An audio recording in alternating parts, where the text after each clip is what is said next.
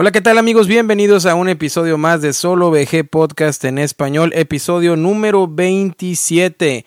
Y estamos con todos listos para arrancar en otra edición y platicarles de juegos de mesa, obviamente, y también de algún tema interesante que estaremos tratando en la mesa. Así que bienvenidos sean todos y todas, eh, independientemente de qué parte del mundo nos estés escuchando.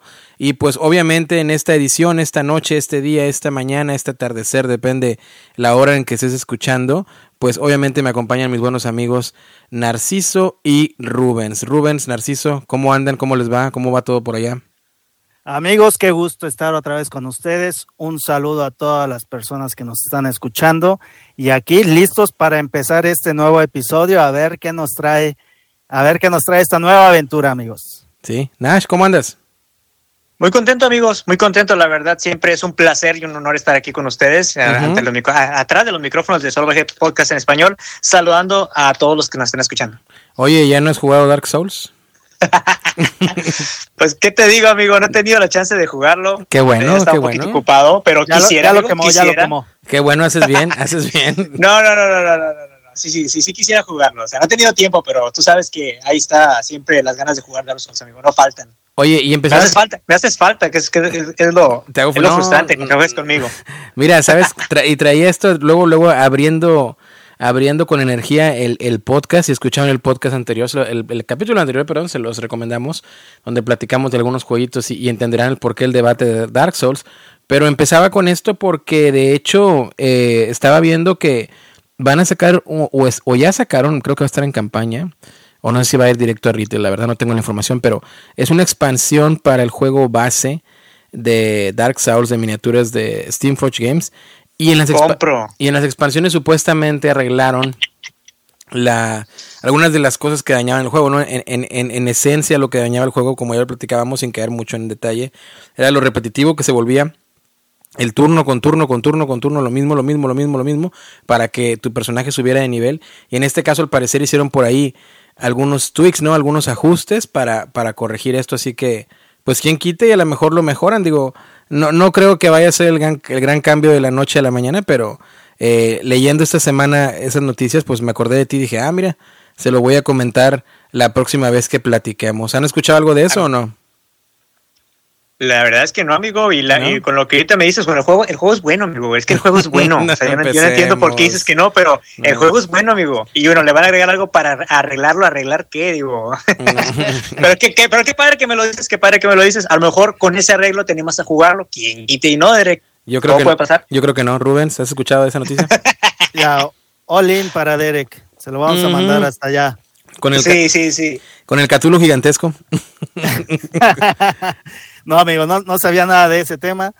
Eh, pero ya, ya cuando a un juego le tienen que meter algo para arreglarlo, eh, ya es, es un poquito difícil que uno confíe.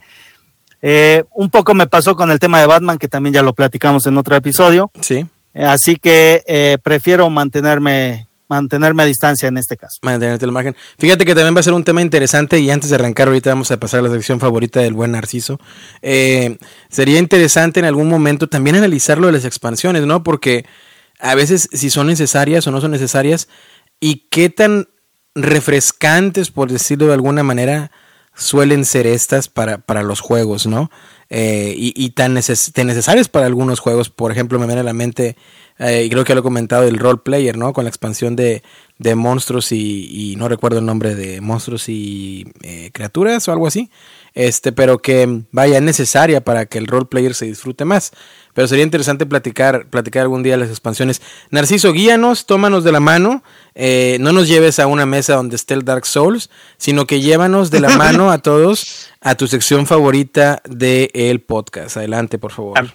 Am- Amigo, vamos a darle un reconocimiento a todas esas personitas, a todos esos países, incluso estados, que nos han estado escuchando. Así que vamos a darle una vuelta, vamos de viaje, vamos a darle una vuelta al mundo en Solo VG Podcast en español por el mundo. Arráncate, Derek. Bien, en primer lugar México, segundo lugar España, Venga. tercero Estados Unidos, Alemania, Argentina. Fíjate que Argentina ya se coló en la lista, ¿eh? no, no recuerdo haberlo mencionado antes, pero ahí está Argentina ya.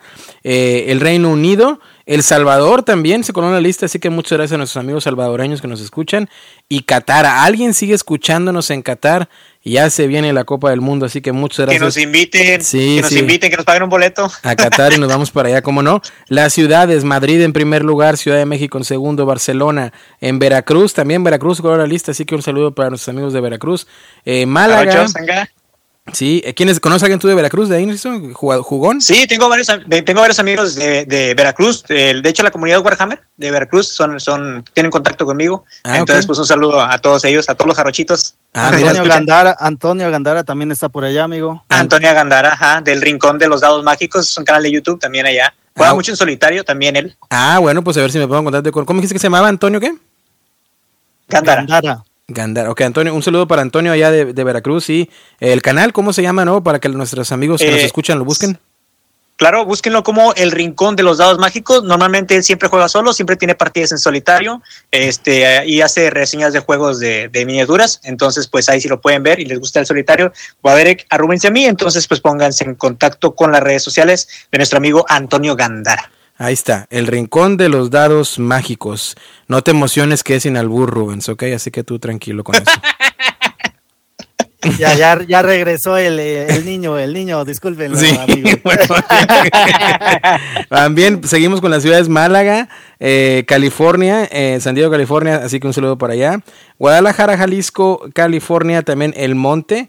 Y eh, la, delegación Cuauhtémoc, yo creo que sería en la Ciudad de México, porque me parece Cuauhtémoc, México City, me imagino que es la delegación Cuauhtémoc, porque a veces, Rubens, que ahí en tu, en tu tierra, en la Ciudad de México, pues eh, está la Ciudad de México, pero hay muchísimas delegaciones, ¿no? Que para nuestros amigos que no son de la Ciudad de México, y incluso no son de México, como podemos ver que nos escuchan, nos referíamos a, delegaciones como que se, podría, como que se podría poner de en algún lenguaje eh, universal en castellano, como regiones, ¿no? Como distintas regiones. De hecho, lo acaban de cambiar el nombre, ya no son delegaciones, sino ahora son alcaldías. Entonces creo que es un poco, un poco más universal el, término, ¿no? El término alcaldía, así que una alcaldía, ¿qué te dije cómo se llamaba? El, a Cuauhtémoc. La alcaldía de Cuauhtémoc, así que un saludo para allá a los que nos escuchen y pues, pues un abrazo. Y, y fuera de las, de las top 10, ¿no? También eh, hay muchas ciudades que también son constantes que nos escuchan pero me llamaba, eh, me llamaba la atención eso que viene Ciudad de México y a veces se divide, ¿no? En diferentes, diferentes, este, pues ahora sí, alcaldías, como ya bien lo mencionabas. Pero bueno, un saludo para todos y todas y muchas gracias por escuchar y por favor continúen, continúen escuchando que eso es lo que nos hace feliz y es el premio por, por hacer esto que lo hacemos de todo corazón. Traemos un tema muy interesante, queridos amigos, que es con el que vamos a cambiar la dinámica en unos momentos. Pero antes de seguir con eso, quiero preguntarles qué han estado jugando. ¿Qué has estado? Vamos a empezar contigo, Rubens. ¿Qué has estado jugando? ¿Con qué te has estado divirtiendo? ¿En qué has estado perdiendo? Cuéntanos. Pues mira, fíjate que esta semana, esta semana y parte de la pasada no pude jugar mucho, pero sí me di, me di un chancecillo. Eh, eh jugué Bitoku. Ah, dale, ok. Eh, el juego me pareció bueno, me pareció bueno, tal vez, tal vez un poquito eh, más, más normal de, lo que decía el hype, pero me, pareció bueno. Em, también jugué The Crew, ahora que ya agarraste el gusto, amigo, por los... Por las basas. Por, las basas, eh, jugué The Crew, no lo, no lo conocía, me gustó mucho. Oye, fíjate que lo, ah. acabo, de, lo acabo de comprar ayer. Ayer lo compré. Ah, ¿El, nuevo o, la nueva expansión, amigo? El, el nuevo que decía, bueno, fíjate, es que hago el paréntesis aquí rapidito. Hay unas tiendas aquí locales que se llaman Half Price, Half Price Books, que son como tiendas donde lo principal es vender libros y vinilos, eh, me refiero a álbums, ¿no? De música, que, que, pues son seminuevos, y te lo venden muy barato. Pero mucha gente también va a la tienda y vende sus juegos y la tienda los compra muy baratos y a veces son nuevos, ¿no? Y te los venden. Entonces, dándome una vuelta por ahí, vi que lo tenían el de, de Crew, la tripulación, eh, lo tenían en 5 dólares y estaba selladito. Y en, la ah, parte, en, la, parte de atrás venía que incluía la variante de dos jugadores. Dije, ah, mira, yo no, yo no estaba, no estaba en mi radar que se podía jugar a dos, ¿no? Lo cual no sé qué tan bueno vaya a ser, pero lo compré y dije, bueno, pues con mi esposa vamos a darle y, a ver qué tal, pero, pero continúa a ver la tripulación, que ya platicaré mi experiencia yo ahorita.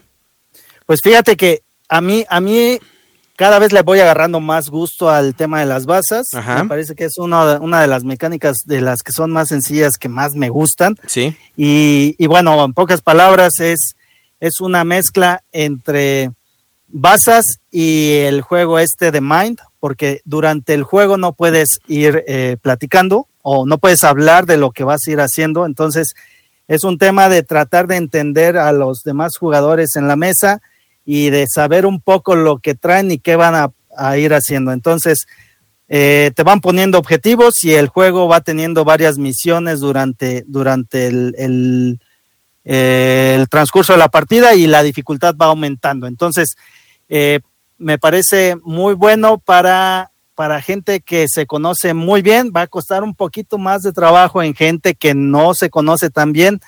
Y fue un poco lo que nos pasó, pero la verdad es que muy a gusto jugarlo, muy divertido, muchas risas y, me gustó mucho a mí.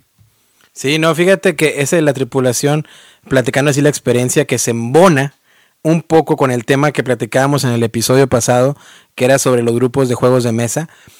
Ese juego yo lo jugué cuando recién salió eh, aquí en Estados Unidos, que de hecho creo que, corríjanme amigos si estoy mal, estuvo nominado o ganó el Spiel de Yares hace, dos años o un año, ¿no, ¿no recuerdan? lo ganó.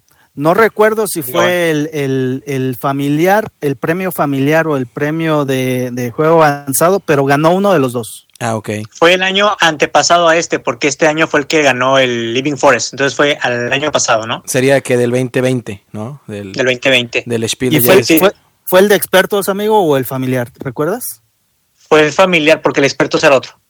Ah, ok. Ajá. Bueno, pues ya lo tienen ganador del Spiel, ¿no? Y este y lo jugué con, mi grupo de aquí, pero mm, parte del grupo, ¿no? No era, no era el grupo en sí, también por ahí había un, colado, que, no voy a, co-colada, que no voy a decir el nombre para no señalar, porque también a veces invito al grupo en el podcast en español, pero en el podcast en inglés, pero eh, debido, siento yo que debido a esa persona, eh, a veces cuando juego algunos juegos con esa persona, no se disfrutan bien o termino, terminan no gustándome, ¿no? Entonces yo creo que también va de la mano con eso. Y lo compré porque precisamente, eh, platicando por el grupo de WhatsApp, me, decía Rubens, no, que jugué la tripulación. Ah, porque yo comenté, jugué el gato en la caja, ¿no? De Cat the Box. Y, y, tú me platicabas, Rubén, ahí, ¿no? De que, ah, yo jugué este primera vez y me gustó mucho. Y casualmente en la mañana siguiente voy a esa tienda, lo veo y dije, bueno, va, vamos a, vamos a. Pensé yo, dije, quiero comprobar si fue ese el factor por el cual no me gustó y, y, pues ya les comentaré ya que lo, que lo traiga a mesa, ¿no? Pero va, va, embonado con el tema anterior. Hay que darle la segunda oportunidad, vale la pena, amigo. Sí, sí, sí, hay que, hay que probarlo. Oye, y te, te preguntaba, el Bitoku, ¿tú lo has jugado, Narciso? El Bitoku ya lo jugaste, tú lo tienes, ¿no? Sí, sí, tengo el Bitoku, amigo, y es un juego que me encanta. Es un juego em, que, mezcla varias mecánicas de muchos juegos, eh, con lo que son trabajadores, gestión de datos, gestión de cartas, hermoso arte. Es un juego que la producción sí, sí, sí, sí fue muy, fue muy cuidada. De hecho, lo tengo firmado el manual por el autor cuando vino aquí a México en la, en la XP. y es un juego que también me gustó bastante. Lo único es que la curva de aprendizaje del juego, por tanta iconografía, puede ser un poco difícil si no, estás acostumbrado a leer manuales gordos o, juegos que tengan mucho. Sí te puede como que abrumar ver mucha cosa en mesa. Pero la verdad es que es sumamente sencillo. A mí me encanta. A mí me encanta sacarlo a mesa. De hecho, mi número, mi número preferido para jugarlo es a dos. Ah, ok, ok, ok. De hecho, de hecho, no sé, no sé, no sé qué te va a parecer a ti, Derek, porque es de los que son difíciles de aprender. O sea, si te tardas unos 40, 50 minutos en la explicación, justamente por lo que dice Narciso, que el tema de la iconografía lo debes de tener muy claro porque hay mucha y muy repartida en todo el, tablero. Entonces, la explicación sí lleva su tiempo una vez que, ya pasaron un par de rondas, me parece, no sé Narciso, ¿qué piensas? Que ya te vas acostumbrando a la iconografía y ya va dejando de ser un problema, pero sí creo que sí tiene su curva. Sí, definitivamente. No es un juego que tú puedas sacar a mesa y digas, eh, vamos a jugar este juego, va a estar muy increíble. No, amigo, nada. Tienes, yo siento que para este juego sí tienes como que haber recorrido o pasado por el filtro de otros juegos para que puedas llegar a Bitoku. O a lo mejor, si lo aguantas porque es que la, iconografía, aunque el juego no tenga idioma, la iconografía sí tiene un punto del cual es importante que sepas para qué sirve esto y esto y esto y el otro dentro del tablero. Espérame, espérame. Dime, Rubens. No, espérame, espérame, espérame. Voy a decir algo yo. Me encanta cómo Rubens dice, Derek, no sé si te va a gustar porque tiene mucha explicación. O sea, ya Rubens ya me está diciendo que, estoy tonto yo, que no voy a poder entender. No, no, no, no, claro que no. Fíjate, Rubens, cómo vamos empezando y ya empezaste a atacar, ¿eh? Está bueno. solo, solo, que dijiste, tuvimos, tuvimos una plática muy interesante en el episodio pasado acerca del tema. Si no la escucharon, vayan a darle una, una vuelta.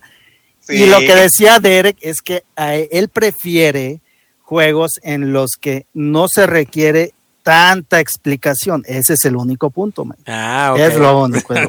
pero, pero bueno, es que hablaban eso del Ark Nova. El Ark Nova ¿a, poco, ¿A poco se comparan en complejidad? No, yo creo que sí está por arriba el Ark Nova.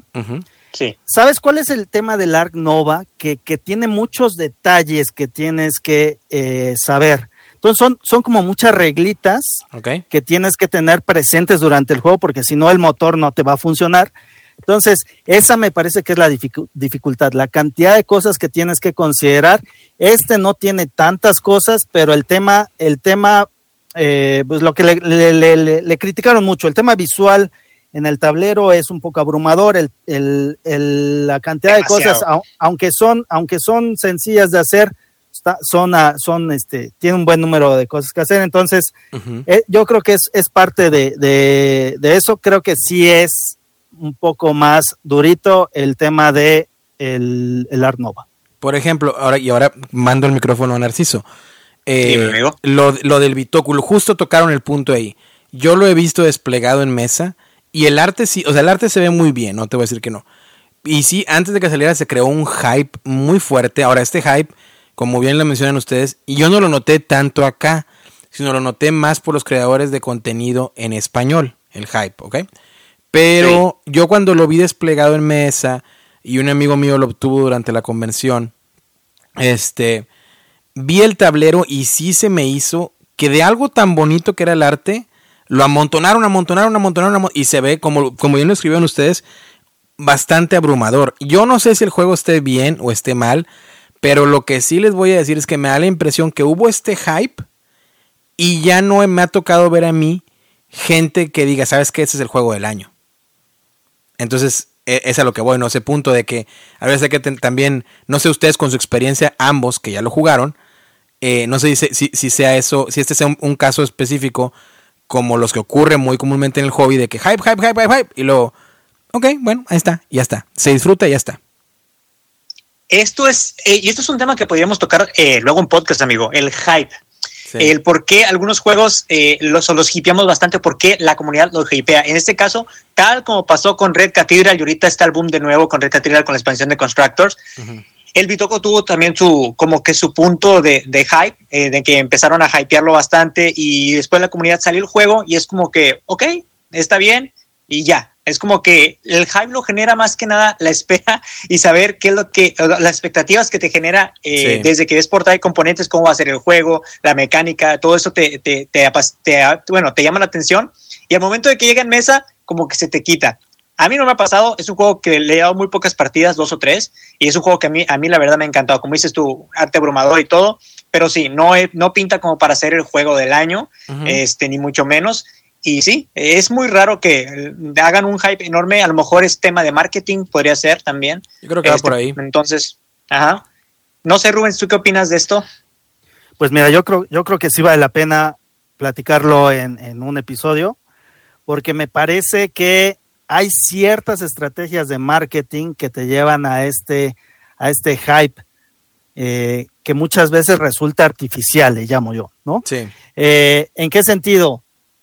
Se juega mucho con la expectativa y después ya que sale el juego se juega con la cantidad de piezas disponibles, lo cual crea todavía más hype porque no toda la gente lo puede tener. Entonces, si quieren creo que tenemos ejemplos muy buenos sí, sí, sí. De, de, cómo ha pasado esto. Creo que lo deberíamos de tocar en otro episodio, si están de acuerdo, amigos. No, no, definitivamente. Y no sé si alguien en, un futuro vaya a reseñar eh, más a fondo Bitoku, pero si no, me gustaría también escuchar, siendo que ustedes dos ya lo jugaron y, y, y creo que pues lo han inspeccionado bien. Me gustaría saber si, pues, qué rating le da, le da, ¿no? Del 0 al 5, como lo hacemos aquí, qué rating le darían al, al, al, Bitoco. Eh, Rubens decide pasarle la batuta de esto a Narciso, me imagino por las cantidades de veces que Narciso lo ha jugado, más allá que Rubens solo, solo lo jugó una vez. Y creo que es lo justo, ¿no? A ver, Narciso, tú que eres el que más lo juega a nosotros, ¿qué rating le das al, al Bitoku del 0 al 5? Del 0 al 5, el Bitoku para mí es un sólido 3.5, amigo. Okay. No llega a 4, no, no puede ser 3, tiene que ser 3.5. Está en la media. ¿Por qué? Porque es un juego que, que, tú disfrutas jugarlo, disfrutas mucho jugarlo, disfrutas mucho hacer combos, disfrutas mucho hacer tu gestión. eh, el, el, arte está hermoso, la producción está increíble, es un juego que no tiene incierto, bueno, es un punto, hay un punto malo, eh, todo está ahí regado con bolsas, eh, bueno, ahí les falló, pero en cuanto al juego, es un juego el cual está hecho para personas que ya tienen un poco más de experiencia en esto. No es un juego que tú saques de Getaway. Okay. Es un juego el cual eh, tú, lo, tú lo pones a mesa y pues ya las personas que, en las que has jugado, igual que la Renova, o sea, tienen que tener como un, un baraje antes, antes, antes de que le llegues a poner este juego, uh -huh. porque sí, es muy impresionante en mesa y todo, eh, las mecánicas se embonan bien, pero no es un juego el cual yo sacaría eh, frecuentemente y pues, si tengo grupos de juego o mi grupo de juego no está en la disposición de, de, jugarlo, pues no. Es un juego el cual sí tiene su complejidad y todo, y te digo, no es para todos. Entonces, es un, o sea, a mí sí me gusta, te digo, tengo, una, tengo la baraje, un baraje, no puede decirse que amplio, pero he jugado mucho este uh -huh. tipo de juegos y hay muchas mecánicas que son similares. Hay mecánicas de juegos de colección de trabajadores, hay, hay mecánica de dados, mecánica de, de, de, de cartas. Entonces, a mí me encanta, pero una persona que tú la vas a enseñar o en, una reunión, tienen que estar como que todos en consenso de jugar Bitoku para que pueda ser sacado a mesa. Entonces, para mí es un sólido 3.5 mi Bitoku. Ok, y nada más para darles en, en, en, más que nada como, ahora sí que en retrospectiva, ¿no? De cómo, cómo manejamos aquí el, el sistema del rating, que no lo hacemos de, del 0 al 10 como lo hace la BGG, en este caso que es el sistema más famoso, y lo hacemos, y por ejemplo la Dice Tower también lo hace del 0 al 10, nosotros lo hacemos del 0 al 5, eh, basándonos en el sistema muy parecido al que lo hacen las eh, la, industria cinematográfica, ¿no? La, o los servicios de streaming para las películas. O también, de hecho, ya lo, lo empiezan a hacer algunos streamings de, eh, algunos servicios de streaming de audio, en el cual, pues, un, una estrella o un cero, pues es, eh, sería catalogado como muy pobre o malo, ¿no? Eh, un 2, por ejemplo, sería así como que, pues, olvidable, ¿no? Que en inglés sería forgettable. O sea, no pasó sin pena ni gloria, ¿no? Un 3 es un juego bueno, ¿no? Un juego bueno. Un 4 ya lo que se está, está entrando en la categoría de la excelencia. Y pues un 5 ya es lo maravilloso, ¿no? Ya es el, top, algo que, que puedas jugar una y otra y otra y otra y otra vez o que cada vez que lo juegues va a causar esa expectativa de, asombro y, y, de ahora sí que wow. Entonces, más que nada quería, quería comentar eso antes de seguir para... Porque nunca lo comento, ¿no? De, de, de, este, de este sistema de puntaje y solamente a veces mencionamos del 0 al 5, pero y tratamos obviamente en el sentido común de compararlo con el 0 al 10 de la BGG, pero más que nada, creo yo que a veces es un poco más fácil, eh, más fácil, o, o, por lo menos si no es más fácil, es otra perspectiva en la cual utilizamos aquí que probablemente se diferencia un poquito de la común, ¿no? Que es del, del 0 al 10. Pero bueno, quería ponerlo por ahí en, en, perspectiva, ¿no? Eso. Eh, ¿Qué has jugado, Narciso? Aparte, bueno, aparte del Bitoku, ya nos platicabas tú, Rubens, que jugaste eh, la tripulación, jugaste Bitoku, ¿algo más que hayas jugado antes de pasar? Jugué Cora. Cora. Cora. Oye, ¿qué tal? No, Ese es de no, hielo, ¿no? Es de hielo, ajá, uh -huh. exactamente. Es un juego muy sencillo, uh -huh. se explica rápido, se juega rápido y sí tiene su buen nivel de eh, estrategia. Entonces, esa fue una muy grata sorpresa. La verdad es que no lo traía yo en el radar. Okay. Y, y, y, me gustó mucho. Me gustó mucho. Además, con quien lo jugué ya lo sabían jugar muy bien. Entonces, fue súper ágil, pero sin que te carrerearan, sino que lo jugué con los señores Conejo, por cierto. Okay. Lo, lo llevaron de una manera. Eh, magnífica, tal cual, como diría el buen, el buen Derek, nos lo rolearon. Oh, ok. vamos otra vez, venga. Venga, otra vez. Oye, ahorita que dices los, los, señores conejos también para que los busquen en sus plataformas otra vez el nombre de sus canales. Es Tabletop Bunny. Andrea. A ver, ¿cuál, uh -huh. ¿cuáles dijiste, Rubens? Porque Table... Tabletop Bunny. Tabletop Bunny, anotado. Muy bien, ahí para que los busquen en, en, en YouTube están ellos o son podcast o eh, YouTube y Instagram y Facebook. Eh, saludos okay. a Roberto y Andrea, Roberto Tapia y Andrea Usagi Domínguez, los señores Conejo, mejor conocidos en el mundo lúdico. Ya está. Amigos, amigazos, güey. Ya está, ya está, ya está. Oye, pues entonces, entonces ¿qué más? Fue una muy buena experiencia uh -huh. y eh, con ganas de volverlo a jugar, la verdad. Ya está, el Cora, fíjate que también lo he visto en tiendas, pero pero pues no, no me ha tocado ni ni ni, ni checarlo, ni que alguien también que del círculo lo tenga y que lo quiera mostrar. Pero bueno, oye, ¿y el índice de, de, de, cuántas veces ganas de todos esos juegos que juegas? ¿Eres tú eres de los que por lo regular siempre ganan? ¿O por lo regular siempre pierden? ¿O hay un mix? No, un mix. Eh, generalmente los que juego por primera vez me gusta más como explorar el juego y no me va tan bien. Además que casi siempre juego con, con jugadores ya más experimentados, entonces eh, me gusta subir el nivel de juego aprendiendo con ellos. Bueno, ándale, es una buena excusa para el, para el perdedor. Ahí viene Narciso. Narciso, ¿cuáles has jugado? Fíjate, amigo, que ayer tuve la oportunidad de juntarme con mi grupo de juegos, este, a jugar, bueno, cada 15 días, ¿verdad?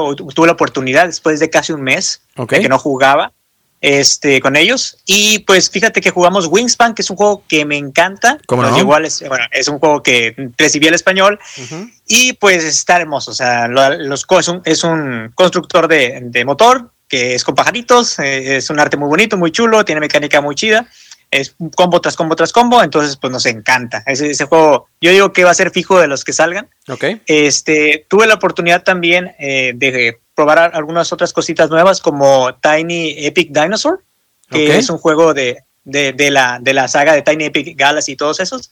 Está muy chido, está muy bonito. A mí los dinosaurios siempre me encantan. Y jugué Chinatown. Eh, ¿Recuerdas que Josh de GNG, que lo tuvimos en el podcast, al cual le mandamos un saludo, Josh no te lo recomendó? Cuando ah. te lo en el episodio. A mí. Chinatown. Ah, sí, sí, sí. ¿Lo, ¿Lo, jugaste ya? Sí, amigo, no, no. Es una chulada de juego Chinatown. Te lo recomiendo. Si, si te gusta la negociación, se vale todo aquí en este juego. Incluso este, te vendo mi, local, mi propiedad porque me traigas una coca del refrigerador. Así de plano. O una chévere de la hielera. Se vale todo, amigo. Bueno. está muy padre, está muy padre. Fíjate, te lo recomiendo. Fíjate que ese, sí, pero no me lo recomiendes así. Te voy a decir por qué. Porque, porque e, el, ese tipo de sistemas, a mí me gusta mucho la negociación. De hecho, uno de mis favoritos de negociación es Bonanza. Me gusta mucho. Este, pero um, juegos como el Munchkin, por ejemplo, que yo sé que no es negociación, me, ahora sí que me caen de, la patada, ¿no? De, mal, mal. Eso de que juegues una carta y de que el que tenga un refresco en la mesa, no sé qué, más tres, pues O sea, cosas así, ¿no? Ese, ya, ya, que te salgas del, del juego, eh, o sea, me, no, no, no, o sea, para mí se rompe todo. Entonces, pero, pero el, el, de Chinatown, por lo que nos platicaba nuestro amigo Josh, de negocio, que es de negociación, quitando a lo mejor esos, esas reglas y esos tratos de hacer cosas extraordinarias A, más allá de lo que negocies en, en el en el, en el dinero de la mesa, pues está muy bien. Y qué bueno que te gustó, porque eso me da incluso más hype, hablando del hype, de, de comprar o no, a pesar de que no es un juego nuevo, ya creo que eso tiene sus añitos. Sí, tiene sus añitos, es de la mano de Z-Man Games, tiene un arte horrible, amigo. Pero es un juego el cual te, puede gustar. Se trata todo sobre el barrio chino y es tratar de tener la, la, mayor posesión en cuanto a localidades posibles y generar dinero. Es un juego que te puede encantar. Y, y, y, y, y. A ver. Bueno, estoy esperando, amigo, el Millennium Blades. El Millennium Blades, no sé si lo, has oído, hablar de él, es de 99 Level Games. Es un juego que te simula la experiencia del Magic y del Yu-Gi-Oh! sin tener que gastar ni un quinto en ir a torneos, tener que gastar en cartas o, conseguir las cartas poderosas del juego, vaya las rotas, eh, que así le llamo yo. Y me lo han recomendado también bastante el juego, así que tuve la oportunidad de agarrarlo ahí uno en oferta. Y, y, y, y, y, pues le voy a entrar al Blood Bowl. Ah, ok, ok. Vamos a entrarle al Blood Bowl. Eh, tuve la oportunidad de hacer un treque de algunos juegos de mesa. Eh, ya, ya sabes que algunos juegos de mesa que no salen a mesa, pues tuve la oportunidad de cambiarlos y me ofrecieron algunos packs de iniciación. Entonces, pues mi esposa también quiere jugarlo. Y es un juego que a dos funciona bien. Cada facción uno, contra, uno. Me descargué el manual. Y pues bueno, le estoy dando la leída antes de. No me, han llegado todavía los packs este, o los paquetes, pero eh, ya tengo las reglas más o menos machuqueadas por ahí, algunos videos, algunos videos de partida y me gustó, amigo. ¿El Blood Bowl? Me gustó el... Eh, ajá. Oye. yo, yo, yo, yo no soy de Wargames, pero este juego no es un Wargame, es un juego de, que te simula un encuentro de fútbol americano entre en ese, en ese mundo de Warhammer, con orcos contra humanos, halfing contra goblins, este, duendes contra druidas, no sé, o sea, todas las facciones o razas que hay ahí. Fíjate ya lo perdimos, Derek, ya lo perdimos. No, no, no, fíjate que te iba a decir. No, no, no. Pero espérate, ¿a cuál te metiste? ¿Al Blood Bowl o al Blitz Bowl? Blood Bowl. Blood Bowl. Porque, bueno, creo que las facciones son, son compatibles. Pero mi recomendación va a ser que te cheques el Blitz Bowl. Porque el Blitz Bowl es una versión, no, no lo quiero decir como segunda versión, pero es una versión más compacta y más directa en cuestión de las reglas. Así como lo bien lo dices, funciona muy bien a dos. A mí me gusta mucho, yo tengo los, paquetes de Blitzball, pero pues está bien, digo, los dos juegos son buenos, pero si de repente lo encuentras un poco abrumador en algunas reglas o para, o para tu esposa, eh, chécate el Blitzball. Y creo que son compatibles las facciones. Eh, obviamente tienes que... Eh, el, el Blitzball cuando lo compras, el juego base, te va a venir con un paquete de algunos de algunas este, facciones que puedes integrar para el Blitzball, ¿no? Con las cartas, pues, más que nada para que, pues ahora sí como que si los integraras en el Blitzball. Pero creo que hay maneras de, integrarlos. Entonces, yo no, no, no, no soy un experto en, en, estos juegos. Eh, sé que en España, mis amigos españoles que nos escuchan, sé que ustedes son expertos eh, más en, en, en Blitzball y en Blood porque pues se juega mucho por allá.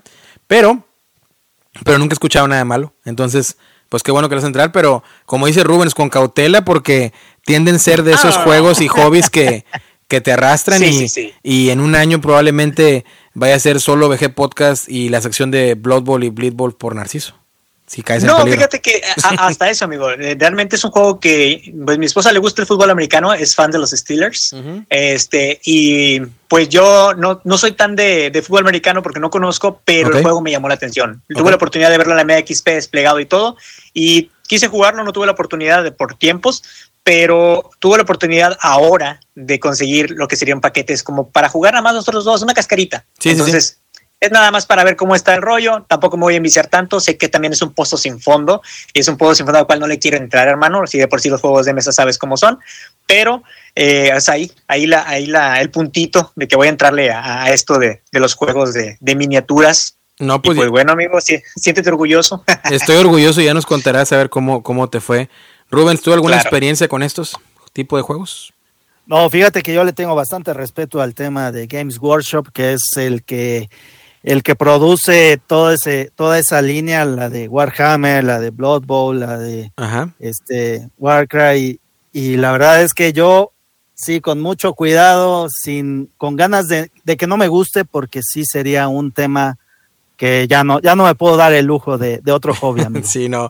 Yo mi única experiencia, como digo, es el Blitz Bowl y llegué a comprar hace como unos cuatro Gencons, más o menos cinco Gencons, un jueguito de ambientado en Warhammer que era el Gretchins, que era como un tipo Mario Kart, pero en el, en el, en el, en el mundo de Warhammer. Malito el juego, eh, flojón, pero este lo conservo todavía porque fue de los primeros que por ahí hicimos demo mi esposa y yo y, y pues como nos lo explicaron en español, porque creo que lo traía de Vir aquí a, la convención, este lo compramos, pero ahí está. Y mi otra, eh, déjame estoy volteando aquí en la en la biblioteca Space Hawk. No recuerdo si es el mismo universo de Warhammer. Sí. es del mismo universo. Ah, bueno. Porque hay otro juego que está descontinuado, que déjame lo saco aquí para, para más o menos platicarles un poquito. Eh, hay un juego que está descontinuado, pero que se juega muy, muy padre a solitario, que trae uno de los dados más castigadores en el universo de los juegos cooperativos en solitario. Eso lo vamos a mostrar aquí ustedes por cámara. Es este Space Hawk Dead Angel de, Car Game. Señor juego. Sí, eh, Señor juego. creo que ya está por cuestiones de derecho, ya no lo puedes conseguir. Eh, porque lo hacía Fantasy Flight Games, ¿no? que luego se convirtió obviamente eh, en Asmode, eh, pero se juega de 1 a 4, de 1 a 6 jugadores, de hecho, cooperativo, yo lo juego en solitario solamente, y cada vez que lo juego me divierte bastante, de hecho lo voy a poner aquí porque me lo llevaré próximamente un viaje, este, me divierte mucho, nunca he ganado, y tiene esos dados que lo tiras y básicamente vas a morir, hagas lo que hagas. Entonces, este, pero, pero pues así me gusta, ¿no? A, vivir al límite. Entonces, este, muy, muy buen juego, lo recomiendo mucho. Pero es mi, es mi única, ahora sí que eh, empapada que tengo con el universo de, Warhammer. Y sí, no creo que me atrevería. Siempre veo a veces mesas desplegadas. ¿Te acuerdas en la convención, Rubens, que vimos mesas desplegadas muy bonitas, las minis espectaculares, el terreno espectacular? Pero yo creo que ahí ya cuando te metes en eso es muy difícil que yo creo alguien pueda llevar de la mano ambos hobbies. Que ¿sabes qué? Soy jugón de juegos de mesa y aparte Wargamero y, Warhammer y esto y lo otro y tengo todo de todos los ambos, de ambos mundos o muchas cosas de ambos mundos. Muy difícil por, sobre todo en nuestra vida adulta, ¿no? Por el tiempo. Sobre todo es eso, amigo, porque fíjate que el tema de, los wargames es que tienes que armar, pintar y hacer escenografía. Entonces, eh, requiere, requiere una preparación que ya, ya no da el tiempo. hago la invitación o hacemos la invitación los tres eh, de manera abierta para que si alguno escucha es Wargamero, es Warhammer. Y, o simplemente Wargam, eh, Wargames, ¿no? O sea, si, ustedes son Wargam, si, alguien de ustedes es Wargamero o Wargamera y quiere venir al episodio a platicarnos más de esto, pues, ah, perdón, al podcast, pues hacemos un episodio especial sobre los Wargames, como no. Así que ya ah, lanzamos la invitación abierta para todos. Pueden contactarnos en nuestras redes sociales como Solo VG Podcast, Facebook, Instagram, Twitter y también nos pueden mandar un correo solo Podcast arriba gmail.com. Antes de pasar al tema principal, les voy a comentar así rapidito lo que yo he estado jugando. Eh, jugué eh, obviamente el gato en la caja Cat in the Box, la versión deluxe, ¿no? Que fue la que conseguimos hace poco. Jugué otro juego de Pegasus Spiel que no me gustó mucho, que se llama Fife, eh, F-Y-F-E. Eh, no me gustó mucho porque sí lo tendría en mi, en, mi, en mi colección, pero solo para jugar con gente que yo creo que no juega juegos de mesa y, y ya está, no lo jugaría más allá. No sé si, no sé si tengan, tengan concepto de qué es el juego, pero básicamente tienes un tablero al estilo Conecta 4 y vas a ir sacando de una bolsa pues dos, dos tokens, ¿no? Y vas a escoger qué token colocar en uno de los espacios de Conecta 4 y hay objetivos, cada quien va a empezar con los mismos objetivos que cada vez que pones un token si no hay un objetivo en la línea de ese token, tanto horizontal o vertical, pues los tienes que poner. Y los objetivos puede ser que coloques puras fichas en número ascendente de 1 a 5 o de, número descendente de 5 a 1. O las fichas van a tener distintos colores y distintas criaturas eh, eh, o animalitos o, plantas. Entonces algunas, algunos objetivos van a ser que todas las fichas sean de, eh, objetos distintos, ¿no? O todas que todas las fichas sean de números distintos, sin importar el orden. O que todas las fichas sean de diferente color. Entonces, como me vas llenando el tu grid, ¿no? O el tablero, pues tú vas a ir obviamente orientado a tratar de cumplir ciertos objetivos, pero en algún momento se va a empezar a llenar todo y va a ser muy difícil que cumplas algunos algunos y algunos no. Aparte de que es demasiado random, o sea, vas a sacar dos tokens de una bolsa y con esos tienes que tratar de colocarlos, colocar uno, ¿no? Y luego los turnos van rápido, eso es bueno, pero ya está. No me, no me, de, no, no que no me haya gustado el juego, pero tampoco, o sea, no me gustó, pero tampoco sí me gustó. Haz de cuenta que este sí cayó en el 2.5 o 3, haz de cuenta, ¿no? O sea, un juego que creo que, pues flojito, pero nuevamente lo tendría en mi colección simplemente para mostrarlo a personas que no jueguen juegos de mesa. Fuera de eso, pues, pues tampoco no, fue la gran maravilla para mí. Eh, Ese fue un lanzamiento de hace poco, ¿no, amigo? Creo que sí, porque déjame meterme aquí, a ver si puedo ver la ficha técnica rapidito. Eh, a ver si me sale aquí, ahorita te digo. Este, sí, salió en el 2022. Sí, tiene un, tiene un 7,3 en la BGG. Entonces no ando tan, tan despegado. Pero, este, ahí está, lo jugué. También tuve la oportunidad de jugar a Gran Austria Hotel. Nunca lo había jugado de, mis, de, los que, de los que se están convirtiendo. Fíjense que últimamente he, tratado de catalogar y reflexionar ¿no? en esos tiempos, prioridades, dirían alguna gente, este, mientras estoy consultando con la almohada y me pongo a pensar, a ver, Derek, ¿quiénes son tus diseñadores favoritos? ¿Con qué diseñadores te quedarías en tu ludoteca si tuvieras que eh, hacer una, una, purga ¿no? en, en tu ludoteca? Y primero, pues obviamente Adam Kwapinski es uno de mis diseñadores favoritos, que está por ahí de Terracota y Nemesis. Y yo creo que otros sería el grupo de Daniel Tassini y Simón Luciani. Y, por, cada vez que juego, que juego más juegos de ellos, pues me sigue gustando más, más lo que ofrecen, eh, la variedad que ofrecen en, sus juegos, ¿no?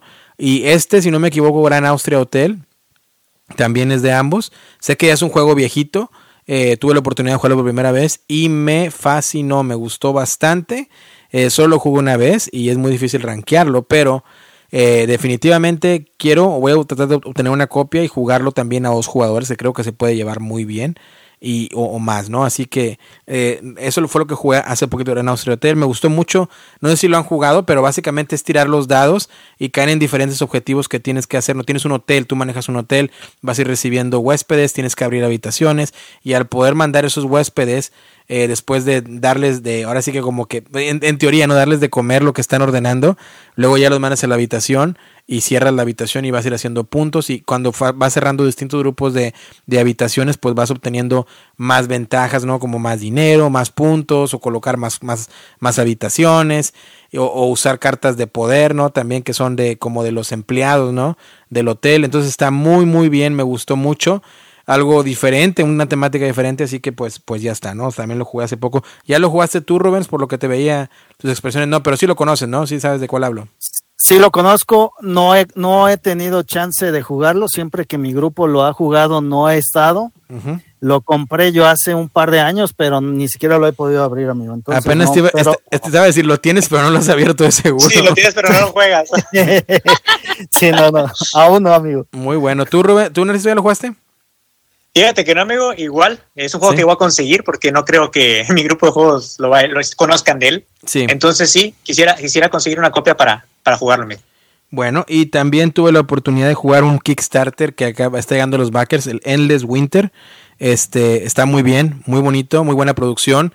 Eh, y se compara, lo comparo mucho con el Arnak, ¿no? Haz de cuenta así, un estilo de, de, tratar de, de, usar distintas estrategias para hacer los puntos, así tiene más, muy parecido a este, el Endless Winter, muy bonito. Yo no lo vaqueé, me arrepiento de no haberlo vaqueado, pero creo que la versión retail no va, no va a variar mucho de la versión de Kickstarter, así que pues eso es bueno para los que no, no lo vaqueamos. Y otro juego, el más reciente que jugué, fue hace poco, hace dos noches, como aquí en la ciudad de Indianápolis, pues ya está el clima, ya está el clima otoñal, ya está fresco, ya las noches son de 5 grados centígrados, 6 grados centígrados.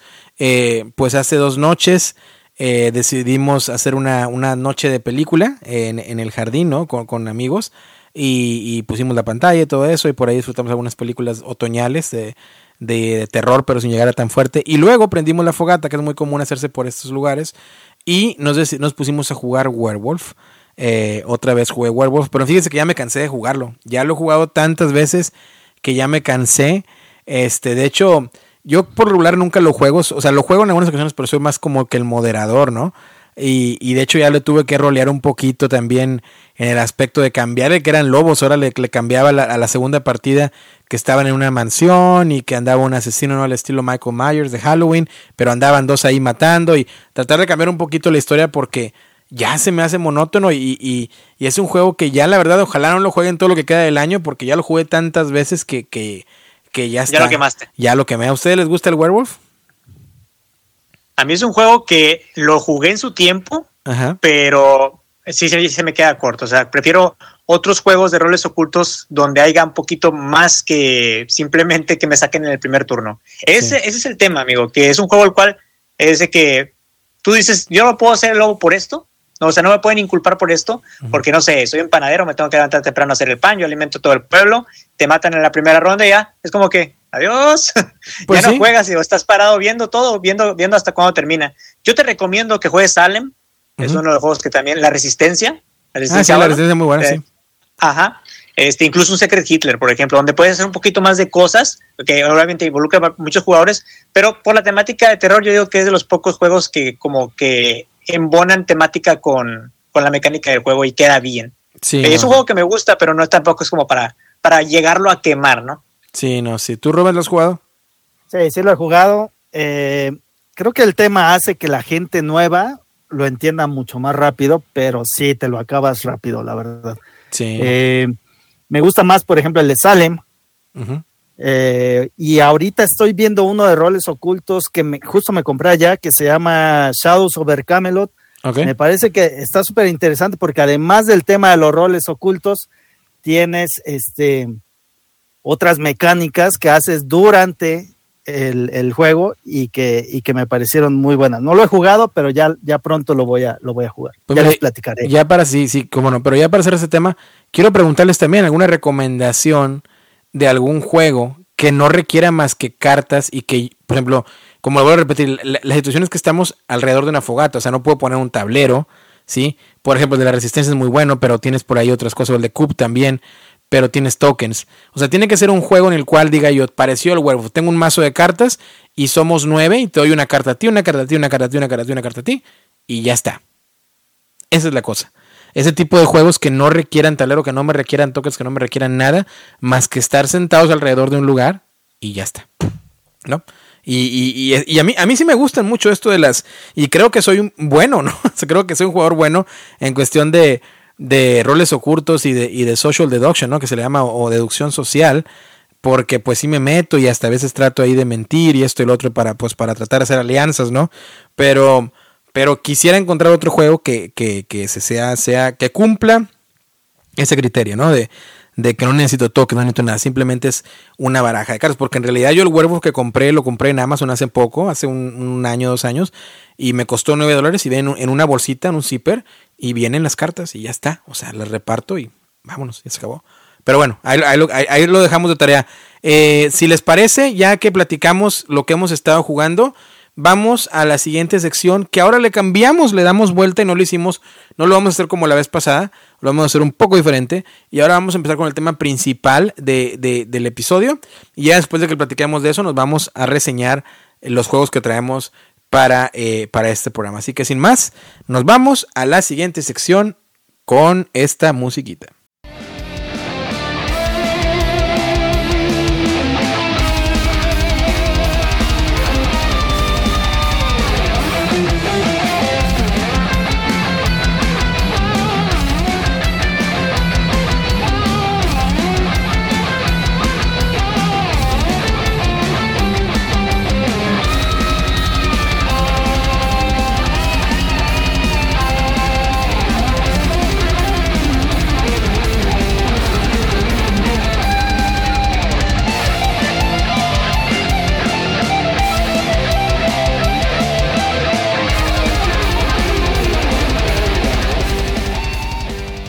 En este hobby tan grandioso, maravilloso, único, espectacular, caótico, eh, desastroso, eh, majestuoso, visiblemente hermoso, a veces tan visiblemente depravable con esos horribles euros contemporáneos que no traen tanto color a la mesa.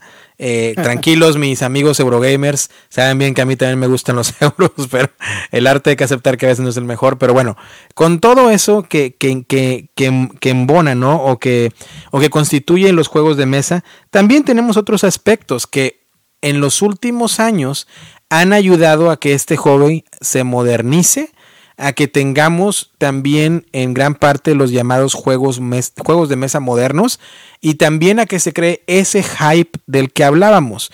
Y son herramientas que nos ayudan a tratar de llevar más allá al hobby que tanto queremos, que son los juegos de mesa. Y me refiero obviamente a las campañas eh, de crowdfunding, ¿no? De, de, los juegos como Kickstarter, como GameFound, como BackerKit, e incluso Hasbro ya tiene su, su propia eh, crowdfunding, ¿no? Entonces, eh, cuando tenemos ese tipo de herramientas al alcance o este tipo de puertas que podemos abrir y asomarnos para ver qué hay dentro de esa habitación, de, de este espacio lúdico, pues también ayuda a que esto siga creciendo.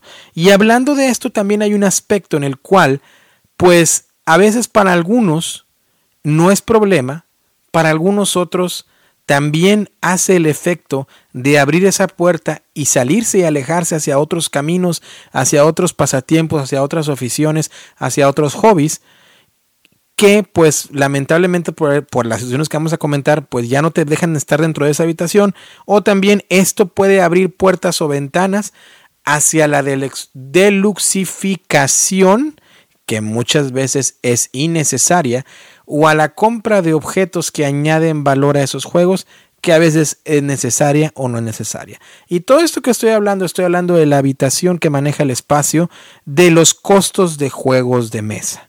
Y es de lo que vamos a hablar el día de hoy. De este espacio, los costos de juegos de mesa, ¿están mal? ¿Están bien? ¿Son justos?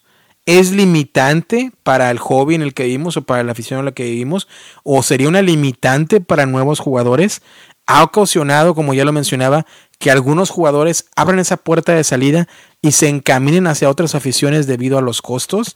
O al contrario, para muchos jugadores o para muchas personas, incluso sirve como un alicante, ¿no? Para la afición, para decir, bueno, ya esto es un estatus, ¿no? Un estatus eh, en algo que pertenezco porque tengo gran cantidad de o colecciono esto o estos objetos o me voy a la puerta de la habitación de las campañas crowdfunding y puedo hacer los famosos all-in o deluxe versions o versiones deluxe de los juegos de mesa. Así que es el tema del día de hoy, el precio de los juegos de mesa y el impacto el impacto que tienen en nuestra vida diaria como jugones. Rubens, arráncate tus impresiones, vamos a empezar a debatir, vamos a empezar a dialogar. Yo tengo puntos de vista muy, muy marcados sobre, sobre este tema, pero sé que ustedes también lo traen. Así que Rubens, ¿cómo ves esto de los precios de los juegos de mesa? ¿Está bien? ¿Está mal? ¿Son justos? ¿Qué onda? Bueno, en este, en este tema corro el riesgo de, de, sonar muy técnico a veces, entonces si empieza a suceder, por favor avísenme para, para que te echamos agua, amigo, no te apures. Sí, te echamos agua como los perros. Muy bien, ahí va. Eh, como tal, dentro de la economía, no, no, no, no existe algo que sea un precio justo. ¿Sale? Ok. Eh, el precio al que, al que se llega y en la mayoría de los, de los tratos es aquel en donde es el mayor precio al que cierta cantidad de gente está dispuesta a ofrecer un producto y cierta cantidad de gente a comprarlo, ¿sale? Entonces, como tal, no existe el, término en economía de que un precio sea justo o no, sino más bien donde existe el, el, tema de que un precio está en un punto de equilibrio donde ambas, ambas cosas se encuentran, ¿sale? Siempre puede haber eh, gente que, que, que quiera vender a un precio mayor, pero a ese precio mayor va a haber menos gente dispuesta a comprarlo, ¿sale? Ahora, ¿qué nos está pasando a, nosotros en el hobby? Eh, se, vino lo que, lo que muchos catalogan como una tormenta perfecta en el tema de, de algunos, algunos precios de algunos bienes. Entre ellos, me parece que está muy marcado en el tema de los juegos de mesa. Como saben, el tema de la, de la producción de los juegos se hace prácticamente ya en su totalidad en, China. Y ahí hubo variables que hicieron que eh, varios de los costos se incrementaran de una forma muy fuerte. Uno de ellos es el tema de los, del transporte de, que tenía que salir de China hacia todos los diferentes puntos de distribución en el mundo. Y eso llevó a o más bien eso se debió a diversos factores. Los principales fueron una, o lo que, lo que se conoce como la, la crisis de los contenedores, es una, una empresa noruega, no, holandesa muy grande, decide empezar a hacer eh, menos tratos con China por las condiciones en las que estaban esos acuerdos se combina con el tema de el paro que hay en China por el tema de la pandemia, en donde se deja de producir, por lo tanto se deja de sacar mercancía, y cuando regresan o retoman eh, el, el, ritmo de producción, pues no hay suficiente eh, capacidad de sacar todo ese producto y entonces empieza a ser más difícil que se distribuya de China hacia el mundo.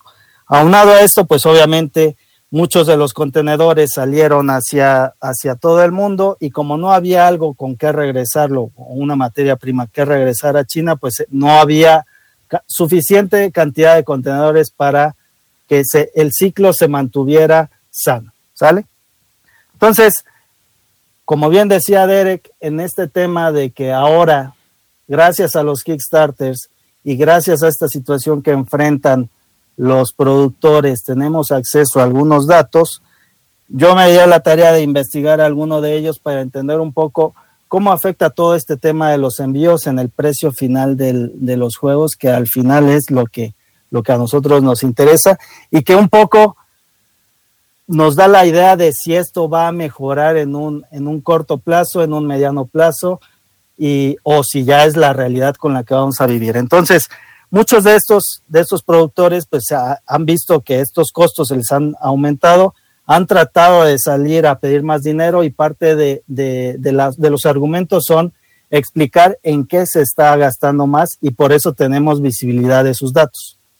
Entonces, les voy a compartir datos que sacaron de una, de una campaña que son de los, de los productores de una empresa chica que produjo el de la isla, no recuerdo bien el nombre, pero era la isla, era una caja negra y traía, era, era, no lo tengo aquí a la, a la, a la mano, pero bueno. se llama El Dorado, ¿no, amigo? El Exactamente, El Dorado.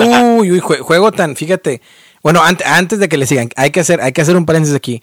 Y yo estoy muy, ya estoy casi casi como en la universidad, con papel, no, de lápiz, anotando aquí en todo, porque hay que decirse amigos, Rubens, corrígeme si estoy mal. Rubens tiene una carrera especializada, de hecho estuviste en Canadá, ya lo platicabas en otro podcast, eh, y luego estudiaste en, en, México y en Canadá, lo cual pues obviamente tienes los argumentos para hablar de estos temas. Y, lo digo, lo digo con, mucho cariño, amigo, porque lo reconozco también. Eh, Muchas gracias. Eh, tú estudiaste, e, eres economista, ¿no? O algo así, pero corrígeme si estoy mal. Correcto, soy economista. Economista. y estoy especializado en finanzas. Entonces, pues ahí está. Por eso hay que tomar pluma y, y, y, y, papel. sí, sí, sí. Y, poner atención a esos datos que vas a compartir. Hablaba de ese juego del Dorado porque eh, no es un mal juego. Bueno, lo dije yo, uh, mal juego. No, no es un mal juego, pero es un juego muy sencillo. Pero me gustaban mucho sus componentes. Le ponían bastante, bastante amor a los componentes. Y luego sacaron otro. ¿Cómo se llamaba? Windward. Creo que era la misma compañía. El Windward. De unos barquitos, ¿no? Que andaban arriba de un planeta. Yo lo llegué a vaquear también. Me gustaron mucho sus componentes, pero luego pues abandonó la ludoteca pues porque hasta ahí. Pero bueno, a ver, coméntanos los datos. es de esos juegos que los componentes te vendían. Sí y ya que lo recibías, te dabas un, un, poco de decepción de que sí, efectivamente, eh, la calidad de los componentes no iban acorde con la calidad del juego. Sí, sí, sí, pero a ver. Entonces, ellos, ellos eh, hacen su campaña y, y, salen a pedir más dinero y explican, explican y dan, comparten los, los datos, que no es algo o no era algo muy común. Entonces, para ubicarlos, la situación era, cuando ellos hicieron el, Kickstarter fue antes de la pandemia. Entonces estamos hablando del año 2019. Pero estamos hablando, estamos hablando del Windward, ¿verdad? No, fue, fue, fue otro. ¿O era, el, era el del Dorado? Porque el Dorado fue primero. no, no era el Dorado, pero era, era el, siguiente de ese. No recuerdo el nombre ahorita. Así que eso ahorita te lo, doy. Venga. Entonces, ellos, ellos nos mostraban cuál era su estimado y cuáles eran los porcentajes que ellos manejaban entonces, ellos consideraban que del total de su venta, 6% se iban en comisiones que tenían que pagar hacia Kickstarter y hacia quien recauda el dinero de Kickstarter y que se los termina depositando a ellos. Entonces, llamémoslo a ese comisiones tanto de Kickstarter como de bancos, que pues es inevitable y ese no cambió nunca el, el porcentaje. ¿Sale? El tema de producción, ellos tenían calculado que se iba a llevar cerca del 35% del total de lo que habían juntado. Eh, envíos y, e impuestos, que ahí es un tema importante, habían, habían calculado 22%, publicidad daban un 2%, y al final ellos terminaban con una utilidad del, del 35%, lo cual es generalmente algo eh, más que aceptado y, como que es el nivel que todo el mundo maneja. Una utilidad del 35% es un producto sano, es una empresa sana. ¿Sale? Esos eran los números con los que ellos arrancaron el, eh, sus proyecciones, hicieron la campaña, pusieron su precio y al final se viene pandemia y todo lo que les platiqué y entonces se mueve drásticamente algunos de ellos. Para que se den una idea, un contenedor sacado de China antes de la pandemia y antes de todo el tema con la naviera holandesa, costaba dos mil dólares aproximadamente. En su peor momento durante la o después de la pandemia o saliendo de la pandemia, el, ese mismo contenedor costaba 12 mil dólares, ¿sale? Okay. Entonces el incremento fue brutal. Era de un 100%, ¿no? Más o menos, más. no, mucho más, era, era, eran cinco veces más, casi, ¿no? 500%.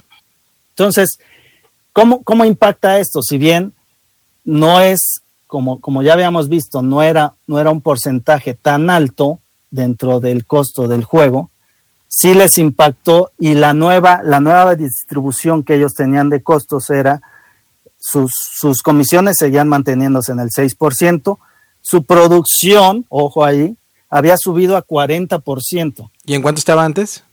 En el 30, entre 33 y 35%. O sea, tuvo un aumento ahí de ponle tú un 5%, 7%. Exacto, y ahí vamos a regresar ahorita. Okay.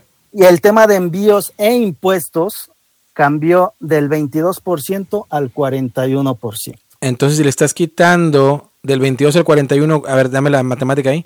¿Cuánto es del 22 al 41? ¿Cuánto es la diferencia en porcentaje? Son 19. 19, más los otros 5 son 24. No, no es cierto, son 21 más. 21 más. No, no, no, sí son 19, perdón. 19, mira, pues soy economista. son 19%. 19% más. más. Más 5, vamos a poner un 5% más de, de, lo anterior. Estás, estás, en el 24%, que ya le estás quitando ese 24 a ese 35% que te quedaba de margen de utilidad anteriormente. Exactamente. Su profit se convirtió del 35, pasó al 9%. Al 9%, sí. ¿Sale? Okay. Entonces, acá es donde uno se voltea y dice, bueno, ¿qué fue? Sí, estuvo, estuvo muy fuerte porque estás hablando de que prácticamente una, una vez una vez que pasen el tema de impuestos se van a quedar sin dinero y, y no van a ganar nada de ese de ese uh -huh. de ese Kickstarter, ¿están de acuerdo? Sí, sí, sí. Entonces, acá lo que tenemos que, que con estos datos separar es que no solo fue el tema de los envíos, que sí fue, fue un crecimiento muy fuerte, pero que no, no representaba tanto porcentaje como, como sí lo consideraron después con el tema del costo de producción. El costo de producción aumentó más o menos 10%, 8, entre 8 y 10%.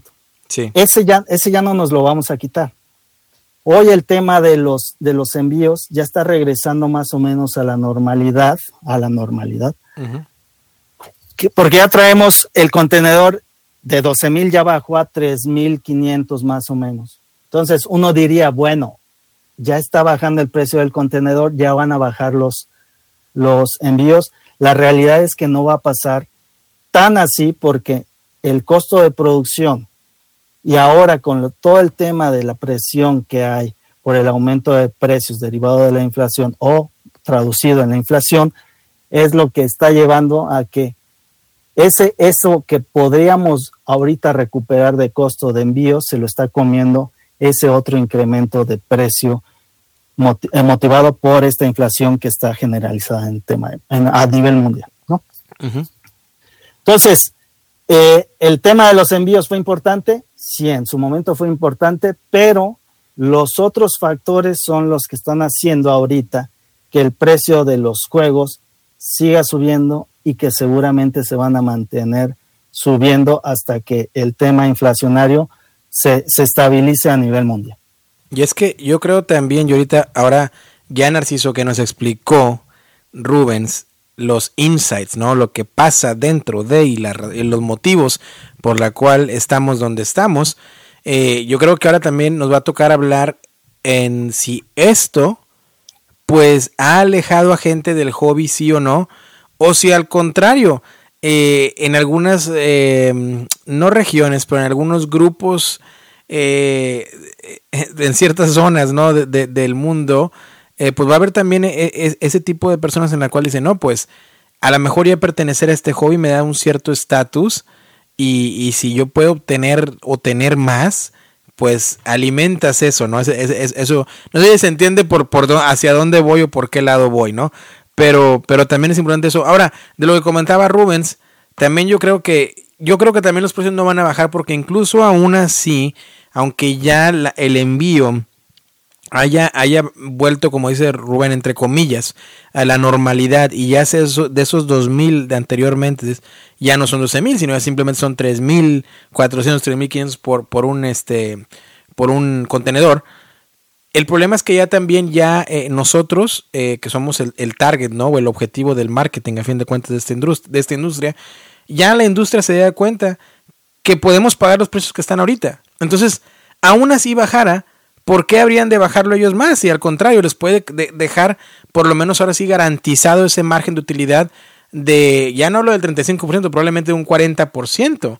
Incluso ya haber un momento en el cual el margen de utilidad sea mayor porque nuevamente eh, ya el, el, mercado se acostumbró a pagarte esos precios y ya sabes bien que te los puede pagar. Ya ese, ese juego de antes era 50 dólares te lo subiste a 70 para tener ese margen de utilidad del 35% durante la pandemia ya tus siguientes productos los puedes mantener ahí. porque ¿Por qué? Porque te los van a comprar. Entonces, pues creo que también es un punto muy interesante, ¿no? Narciso, ¿tú qué opinas? ¿Cómo ves en cuestión de esto? ¿Cómo crees que esto afecta o beneficia a, a los jugadores, ¿no? O a, o, a, o a, los que estamos en este hobby. Ok, amigo. En vista de que, bueno, Rubén, te tengo que dar un aplauso. Este, tú hablas tecnicismos de, economía muy bien. ¿eh? Fue, pues, clase economía, economía 1.1, sí. Espero no, haberte no haberlos enredado, amigos. No, para nada, amigo, para nada. Fíjate que, bueno, en esto de, de, los precios, de que aumentan, de que bajan, de que a veces también es un poco, eh, pues bueno, difícil a veces conseguir juegos. Yo lo veo mucho en la cuestión de los juegos en español o del idioma, amigo. Ok. Esto varía, esto es alguna variante que he estado viendo. Cada vez hay más juegos en español, están en las tiendas cada vez aquí en México y eso es una realidad. Mar Lúdico es una de las empresas distribuidoras, eh, EGDM, que también es otra, que traen juegos al español o que intentan hacer eso en México, aparte de Devir. Son eh, empresas que traen los juegos y tratan de darlos a un precio, pero a veces no se entiende, o sea, bueno, sí se entiende, ¿verdad? Ese precio de importación, pero ¿por qué tan caro? Por, ejemplo, ¿por qué el español es más caro? ¿Mande? Tu pregunta era ¿por qué en español es más caro? Ajá. Se, sobreentiende que es por el precio de, importación, hay que la, tienda tiene que sacarle algo de remuneración al juego, pero es excesivo a veces el cobro, siendo que un juego en inglés vale a veces la mitad o hasta el 75% en descuento de un juego en español. Okay. Y me ha tocado. Entonces, ¿esto cómo afecta a la comunidad? Gravemente. Sabemos que aquí, aquí en si aquí en frontera, amigo, hay muchas personas, aquí estamos, y estoy hablando de que yo estoy aquí en la ciudad de, de Matamoros, Tamaulipas, colindancia con Brownsville, Texas. Aquí se supone que el inglés debe de prevalecer, o sea, que el inglés debe ser como nuestra segunda lengua y no lo es. Hay mucha gente que le tira, que le tira al inglés como que no es algo que yo ocupe o no es algo porque, que, que ocupe yo en mi día a día, este, me da flojera, eh, no lo entiendo, eh, mejor quiero mis juegos, los juegos al idioma. Puede ser un juegazo, una joya que se estén perdiendo solamente por el texto, y no te lo van a jugar, prefieren, prefieren los juegos en inglés. Entonces, el juego en español sale caro y eso es una manera en que dices, ah, o sea, pues sí, lo tienes, lo tienes en inglés, pero en español sale caro, ah, mejor no lo juego. Y eso hace que se pierdan de joyas y se vayan desinteresando en juegos de mesa, es decir, pues todo está en inglés, eh, no hay algo que diga, eh, eh, que lo entienda, a menos que el juego no trae idioma. Y bueno, eso aunado a, a, los, digo, que los precios de los juegos siguen aumentando cada vez, como dicen ustedes, la, industria, la industria se da cuenta de que podemos pagar eso y más por juegos deluxificados sobre todo, que la raza se está dando cuenta de que quiere las cosas deluxe, que quiere las cosas Kickstarter, que las quiere todo completo, el all-in, y que lo va a pagar. Se va, va, va a aplicar el tarjetazo y lo va a pagar. Y mientras haya raza que lo siga pagando, pues los, los, los, precios de los juegos van a seguir, no van a seguir este, decayendo, sino van a seguir aumentando. Pues que el, envío siempre. Es que la demanda, tú lo estás diciendo ahí, es la demanda. eso yo creo que ya, porque, eh, vaya, yo entiendo la mejor al traerlo español, pues hay que pagar un traductor, ya está. Pero no creo que el traductor sea, refleje un porcentaje significativo a la hora de este 100% de cuánto te cuesta el producto y que afecte tu margen de utilidad, porque te lo va a afectar a lo mejor un 5%, no pensaría yo, a lo mejor estoy mal.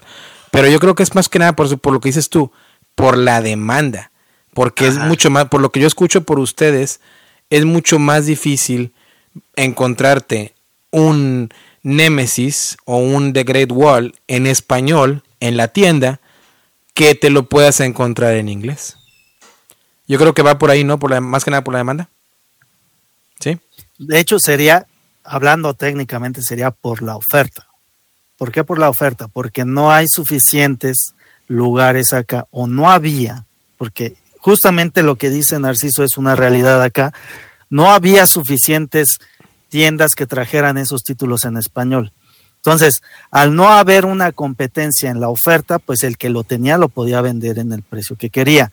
Hoy, cuando entran actores diferentes y más, entonces hace que entre ellos empiecen a competir y una de las variables que pueden utilizar ahí para hacerlo es el precio, evidentemente. Entonces, el que haya más gente ofreciendo títulos en español ha hecho que ahora el precio baje. ¿Por qué es tan caro el, el juego en español a diferencia del juego en inglés, pues es, es se, se, hace por, no mandan directamente un contenedor a Europa y uno hacia México, ¿no?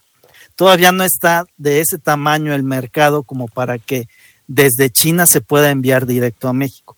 Entonces, lo que se hace es un paso intermedio, el cual se tiene que mandar a España y de España para México. Obviamente, cuando llega a España, paga impuestos allá, ya tiene todo un tratamiento logístico allá que va encareciendo el, precio de la unidad, ¿no?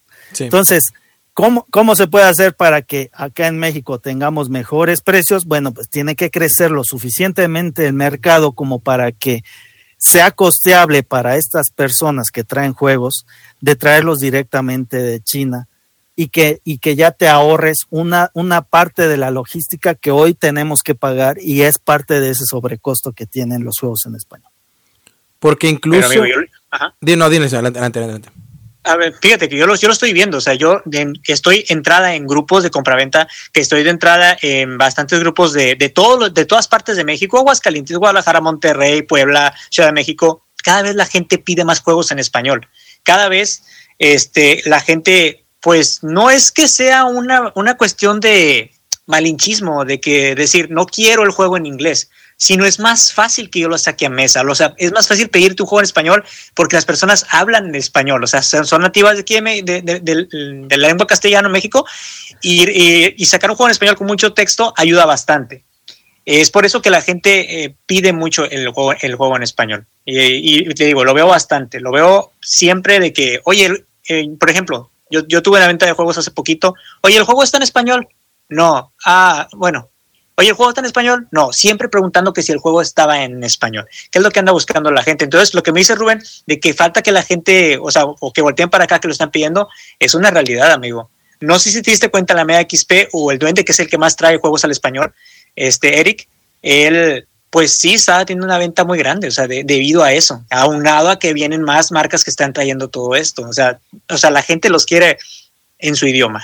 Pero, pero, a lo mejor, pero a lo mejor todavía no se llega a ese punto que, es que sea, no sé si es la palabra adecuada, Rubens, ayúdanos con la economía 2.3 aquí, eh, si, si, es ah, si es todavía rentable, porque, eh, vaya, a lo mejor, a lo mejor nosotros lo vemos en la escala, hablábamos, ¿no? decías tú la Mega XP, el Duende, que son lugares que no, no me ha tocado estar ahí, me encantaría y ojalá en un futuro, pero eh, no sé si, si, es una perspectiva más, sin, a, pesar de que son cosas nacionales, de ser una perspectiva más local, por decirse de alguna manera, y a lo mejor todavía no es tan rentable, porque digo, no, no, en, en ese caso, a lo mejor, si fuera así, se brincaría ese charco de, o, ese paso que se hace con España y probablemente eh, pues se llegaría a algún lugar que pudiera eh, completar o, satisfacer esa demanda de Latinoamérica. Entonces creo yo que a lo mejor es por eso, que todavía no es tan rentable.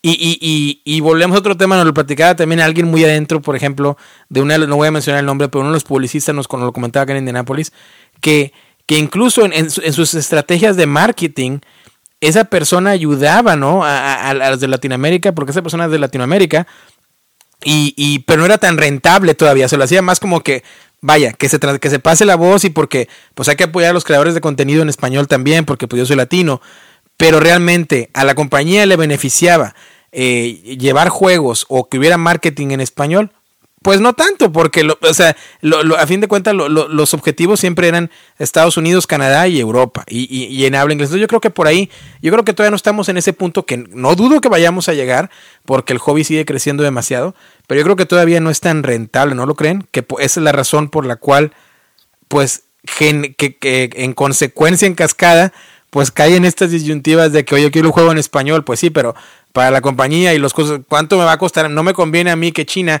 me produzca cierta cantidad de juegos en español que probablemente se me van a caer en una bodega, porque no los voy a poder, pues no va a ser rentable, no los voy a poder sacar, ¿no? Es interesante eso. ¿Tú qué opinas otra vez, eh, Mister Economista, ahí en la pantalla que, me, ves, me, ves, me ves muy atentamente y con mucha seriedad? Mira, yo, yo creo que tienes toda la razón. El tema, el tema es rentabilidad y para que exista rentabilidad tiene que haber un mercado lo suficientemente grande que pueda dar esos volúmenes y creo que hoy se podría dar sí y solo si juntas todos los mercados latinos, ¿no? No sé si la base tendría que ser México, ¿no? Pero sí debería de, haber un punto donde se reciba de este lado y de ahí se distribuya y seguramente sería una logística más barata a que lo hagas de otra manera. Pero como tal, hoy en día no creo que ninguno de los mercados latinoamericanos sea lo suficientemente grande para convertir esa operación en rentable. Creo que se tendrían que unir. Es como hoy, hoy vemos muchos actores que están haciendo eso en México, pero están haciendo esfuerzos separados. Y hay uno, hay uno, ya lo mencionaba este Narciso Mar Lúdico, está haciendo, es una empresa peruana que consiguieron los derechos en, Perú de traer varias marcas en español y entonces ellos se dieron cuenta que solamente con el mercado peruano no iba a alcanzar para, para poder tener un precio competitivo por este tema de volúmenes. ¿Qué hacen ellos? Pues salen y buscan mercados alternos y llegan acá a México. Y entonces ellos son los que ahora, viendo la operación de Perú y México, pues ya pueden hacer eh, o ya pueden tener volúmenes más grandes y obviamente eso se ve reflejado en los precios que hoy ya vemos cómo están bajando en comparación de lo que teníamos hace un año, ¿no? Y que la diferencia ya, comienza a ser no tan lejana para hacerte voltear, a, sobre todo en esos, en esos juegos que decía Narciso, que, que requieren más idioma, ¿no? Sí. Eh, en esos juegos donde requieres más idioma, pues sí, seguramente estás dispuesto a pagar un porcentaje adicional para tenerlo en, tu en tu, idioma, eh, en tu idioma en nativo, ¿no? Eh, no así con los que son más independientes y que ahí creo que es el, el, el, punto donde ellos se tienen que enfocar de seguramente van a tener que sacrificar un poco margen en, eso, en esos títulos porque la competencia y el mercado estadounidense lo tenemos tan cerca que, es difícil competirles con, con ese precio, ¿no? Bueno, y ahora, y ahora cambiando el tema de, de, importaciones y todo eso y la oferta y la demanda, ¿qué opinan ustedes? ¿Les gusta? Eh, les voy a hacer una pregunta, voy a ver si puedo hacer la pregunta bien. ¿Les gusta que existan esos incrementos para las deluxificaciones de los juegos, sobre todo en las campañas crowdfunding, que obviamente llegan a hacer que un, que un juego sea más caro? ¿O preferirían que no existiera eso y que todo se mantuviera vaya, que en, lugar de esas deluxificaciones, simplemente todo se tratara de hacer más, más este conceptual como probablemente era hace unos años, en los cuales era más cartón, en lo cual no, era, no había tanta miniatura. Y, y, los juegos aparentemente se mantenían a un precio, ¿no? Incluso, incluso antes del tiempo de Kickstarter, ¿no? O de, o de las cámaras de crowdfunding. ¿A ustedes en lo particular qué opinan de eso? ¿Les gusta? Eh, no, no, ¿No son muy fanáticos por ese lado? Que onda? Vamos a empezar contigo, Narciso, que por ahí aventaste una sonrisita, este, un poco... Eh, eh, Coqueta. bueno, se fue Rubén. acusativa o sospechosa. Pero sí, bueno, pues para, Rubén se le hizo coqueta, así que ah, mándale un besito, Narciso, mándale, un beso, mándale un beso, Narciso, para que... Para sí, le mando un besote, Rubens. Ándale, Rubens, ahí te, lo acomodas en el cachete. Fíjate que a mí, hasta hace poco, me había encantado ver los juegos de mesa en su estado original. No le había metido un solo, bueno, peso o dólar a un juego de mesa para verlo bonito, para verlo cookie, para verlo guay. Okay. A mí, me, a mí me encantan los juegos de mesa delusificados siempre y cuando la delusificación para mí lo haga otra experiencia de juego. Vaya, por ejemplo, estamos hablando de que hay standees que los puedes cambiar por miniaturas. Eso es una experiencia eh, muy aparte de, tener un juego normal, porque pues aparte de tener la miniatura te brinda la experiencia de, pintarlo y, de customizarlo a tu estilo. Eh, tenemos juegos los cuales mm, el que se me viene a la mente es Honey Boss, Honey Boss es un juego el cual tiene su versión retail, que es solamente cartoncito y que es funcional, y viene su versión, que para mí no, no, no, lo necesitaba, pero bueno, se le hicieron deluxe, en donde tiene las losetas de, cartón, son de acrílico, eh, es más bonito todo. ¿Qué juego es este, perdón? ¿Qué juego es este? Honey Boss. Honey Boss, ok. Honey Boss. Ajá. Que para mí no tenía sentido que se deluxificara, pero se hizo. Otro juego que tampoco para mí tenía sentido la deluxificación fue Catán, el Catán 3D. Uh, cuidado ahí, cuidado. Para mí, a ver, a ver, para mí no tenía, me está mirando Rubens con cara de qué pasó. Pero mira, Rubens, para mí no tiene sentido porque es un juego casi injugable, amigo.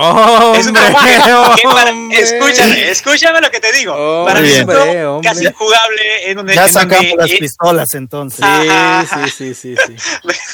No, no, no, es un punto de vista, esa es mi perspectiva. No, no, no, no, no, te eches para atrás, dale, dale, síguele, síguele, síguele. sí, sí. No te enojes, amigo. Es una, es una opinión. No. es un juego injugable. Espérame, ¿qué es? es un juego injugable. Me gustó esa frase. ¿Qué más? No te eches para atrás, échale. Es un juego jugable, amigo. Es tal cual. Como para qué. ¿Para qué hacerle relieve? ¿Para qué hacerle algún tipo de modificación al juego si no puedes agarrar bien las figuritas, se te caen eh, en ese sentido? O sea, para mí la deluxificación de un juego tiene que ser funcional o agrega algo independientemente de lo que estás comprando al juego. Claro, claro que a mí me gustaría que me vendieran el juego tal cual deluxificado al precio que es. Es decir, el gancho en las campañas de Kickstarter es, te vendo el juego normal, el normalito lo que trae, y después te aviento todo lo que le puedes meter para que se vea bonito, para que lo embellezcas.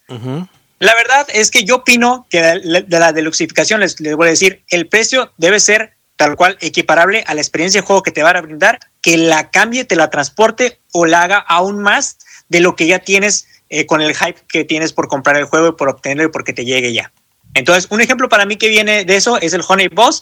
Eh, no recuerdo algún otro juego a la mente, bueno, es que tampoco hay ahorita, muchos ahorita te voy, ahorita te voy a decir uno en el cual se van a hacer las, los diálogos. Voy a ceder el micrófono. Voy a ceder el micrófono a Rubens, que lo veo cabizbajo, lo veo derrotado, le hicieron un knockout en el primer round. este, iba saliendo, apenas iba a levantar la guardia y ¡pum! Viene el uppercut y lo mandó a la esquina del cuadrilátero.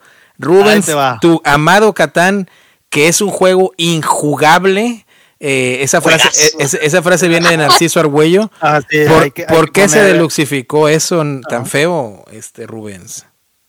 Mira, yo creo, yo creo que lo bueno de todo este tema de la deluxificación es que tienes la opción de hacerlo. ¿A qué me refiero? De la mayoría de los juegos de los que se saca una versión deluxe es porque existía una versión retail o una versión más sencilla.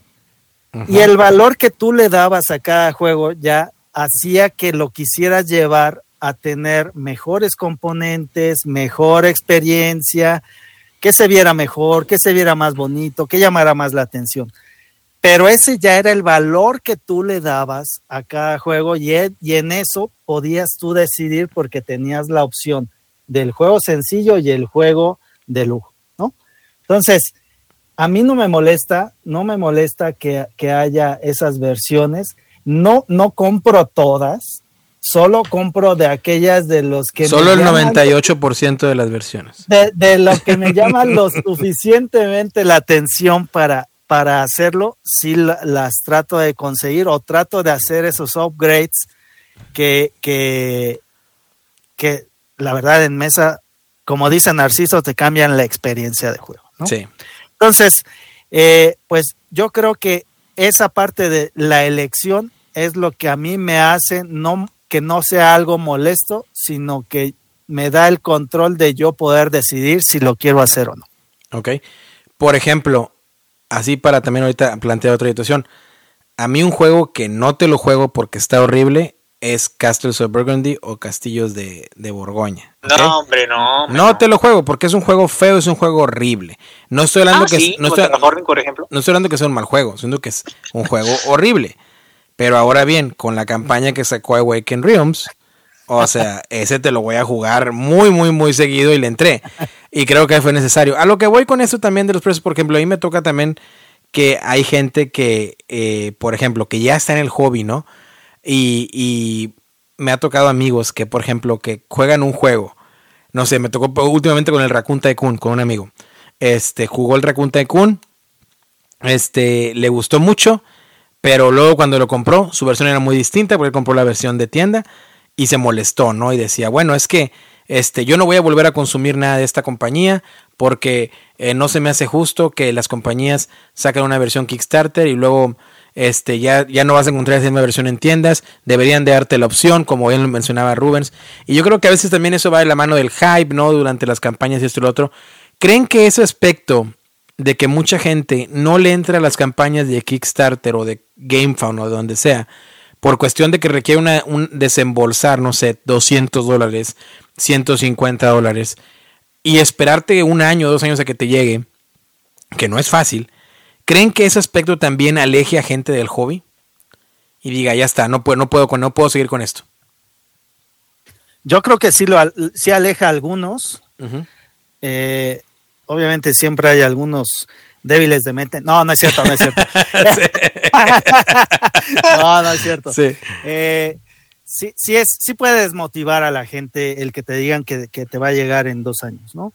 O de que te va a costar más caro a lo que podrías tener más adelante. Muchos de ellos, yo conozco a varios que, que pensaban de esa manera hasta que compraron su primer eh, edición de lujo y entonces dijeron, oye, oye, entiendo por qué están dispuestos a hacer eso, ¿no? Eh, yo creo que ya depende un poco de la, de la prioridad que, que tengas tú, por ejemplo.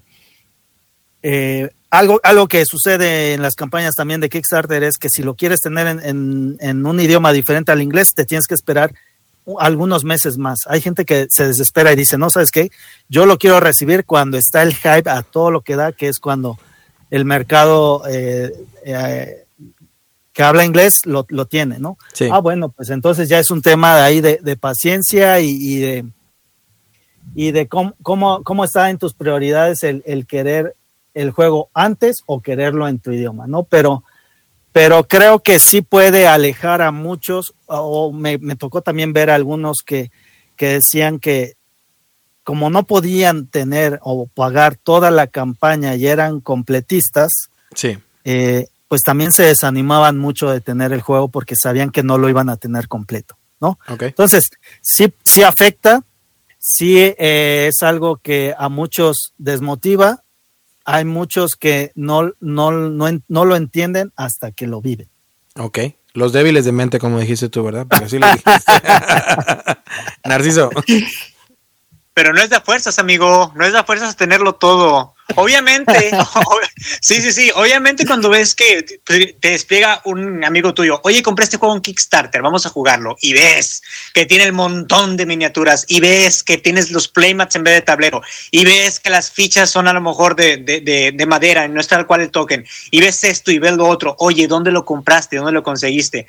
En Kickstarter. Oye, ¿en qué tienda lo puedo conseguir? No lo consigues.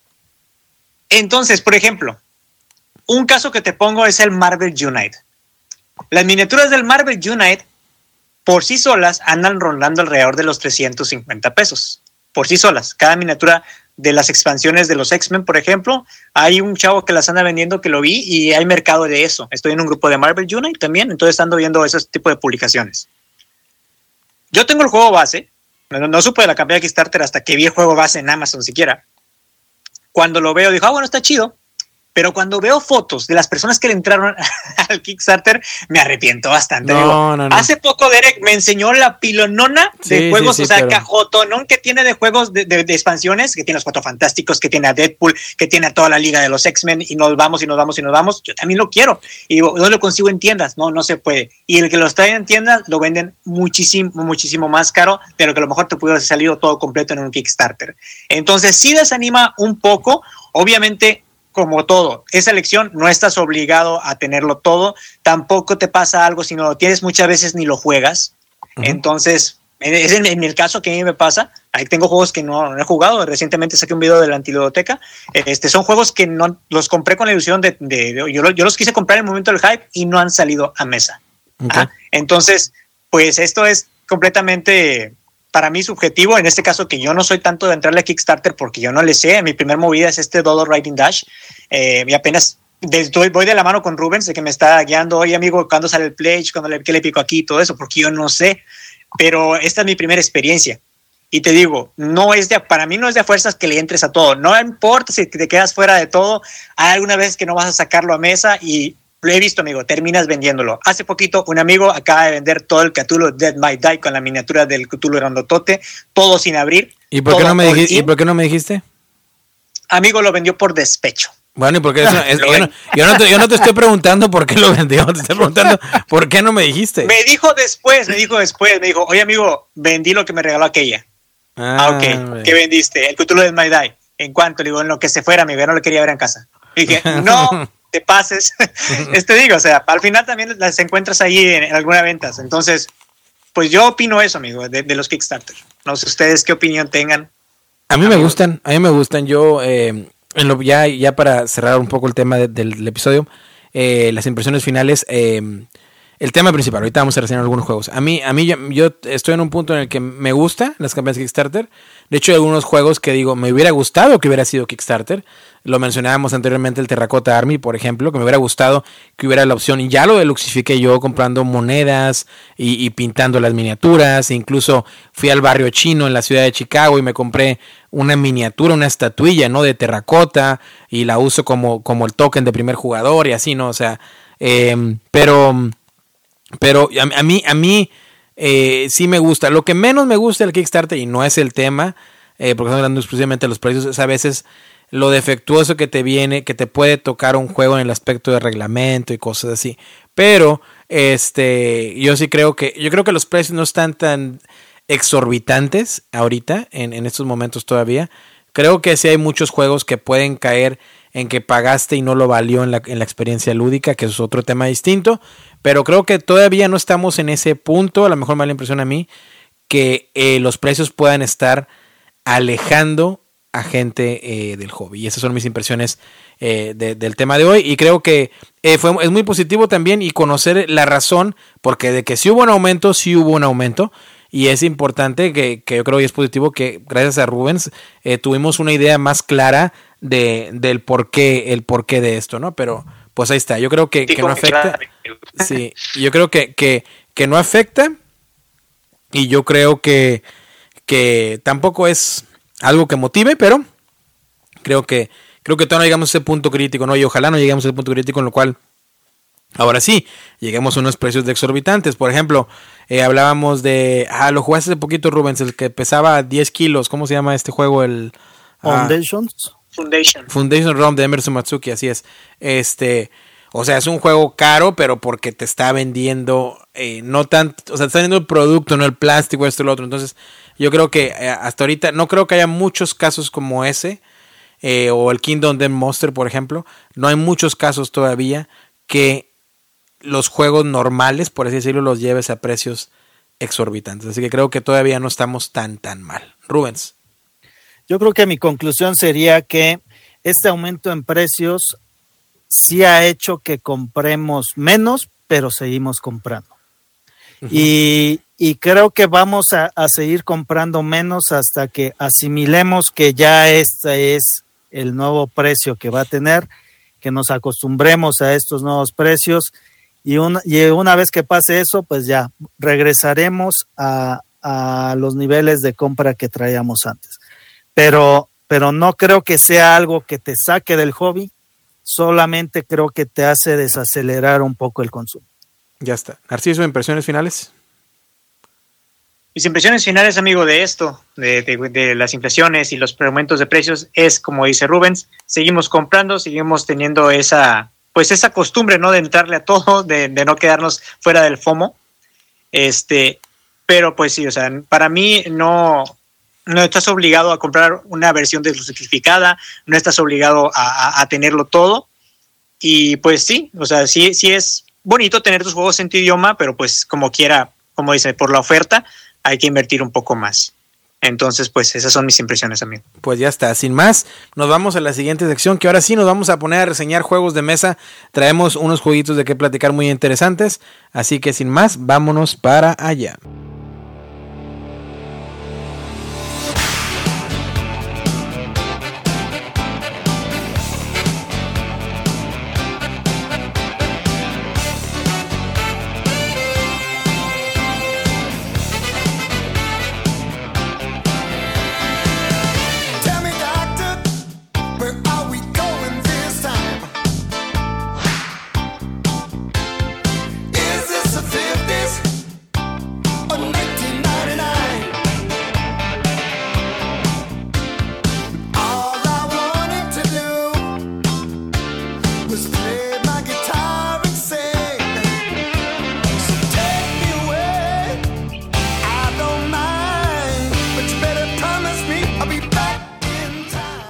Y bien, amigos de Solo VG Podcast en español, llegó la hora de reseñar los juegos de mesa. Llegó la hora de hablar de estas cajitas que a nosotros, nos interesan y nos brindan diversión.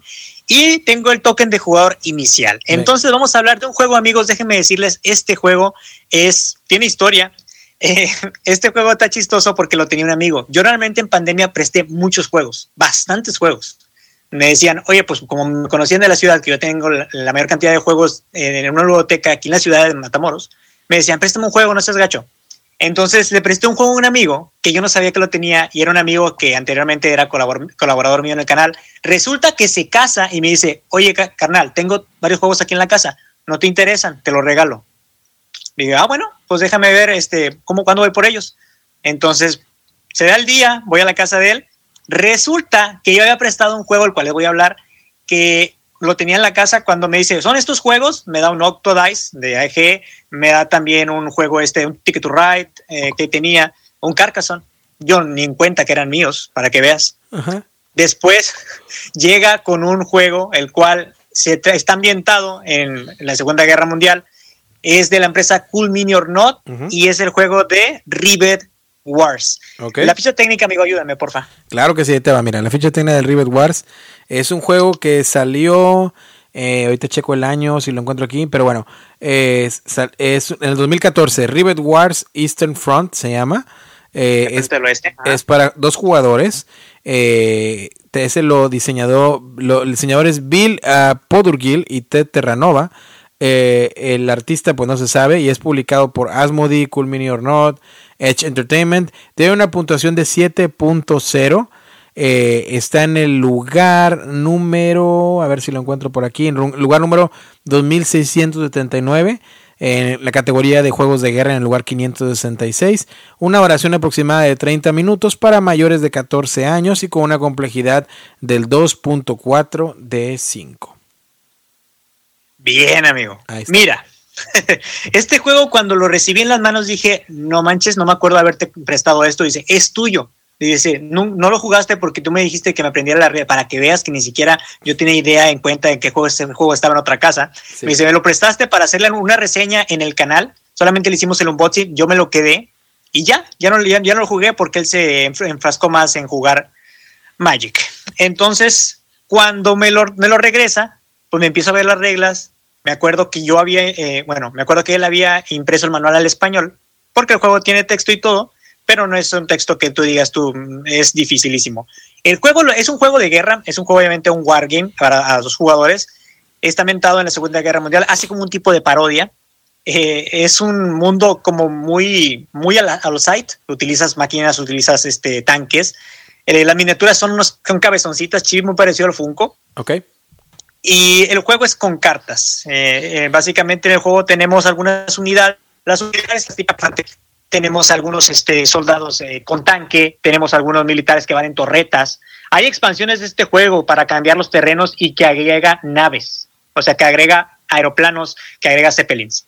Entonces, el juego es de cartas, hay tres tipos de cartas, la carta de unidad, la llamada unidad, es la miniatura, la carta de misión secreta, que son objetivos que puedes hacer durante el juego de llegar a punto A, este, eh, matar a algún soldado del, rival para que te dé un punto o varios puntos, y las cartas de acción, que es el motor del juego. Eh, es una fase de iniciativa, se tiene un dado de 6, el que tenga mayor eh, pues, resultados que el que inicia la fase de juego, y la ronda se divide en varias fases. Se divide en la fase de cartas, que es simplemente, simplemente descartarte o adquirir cartas las cuales de acción, las cuales ocupes o no.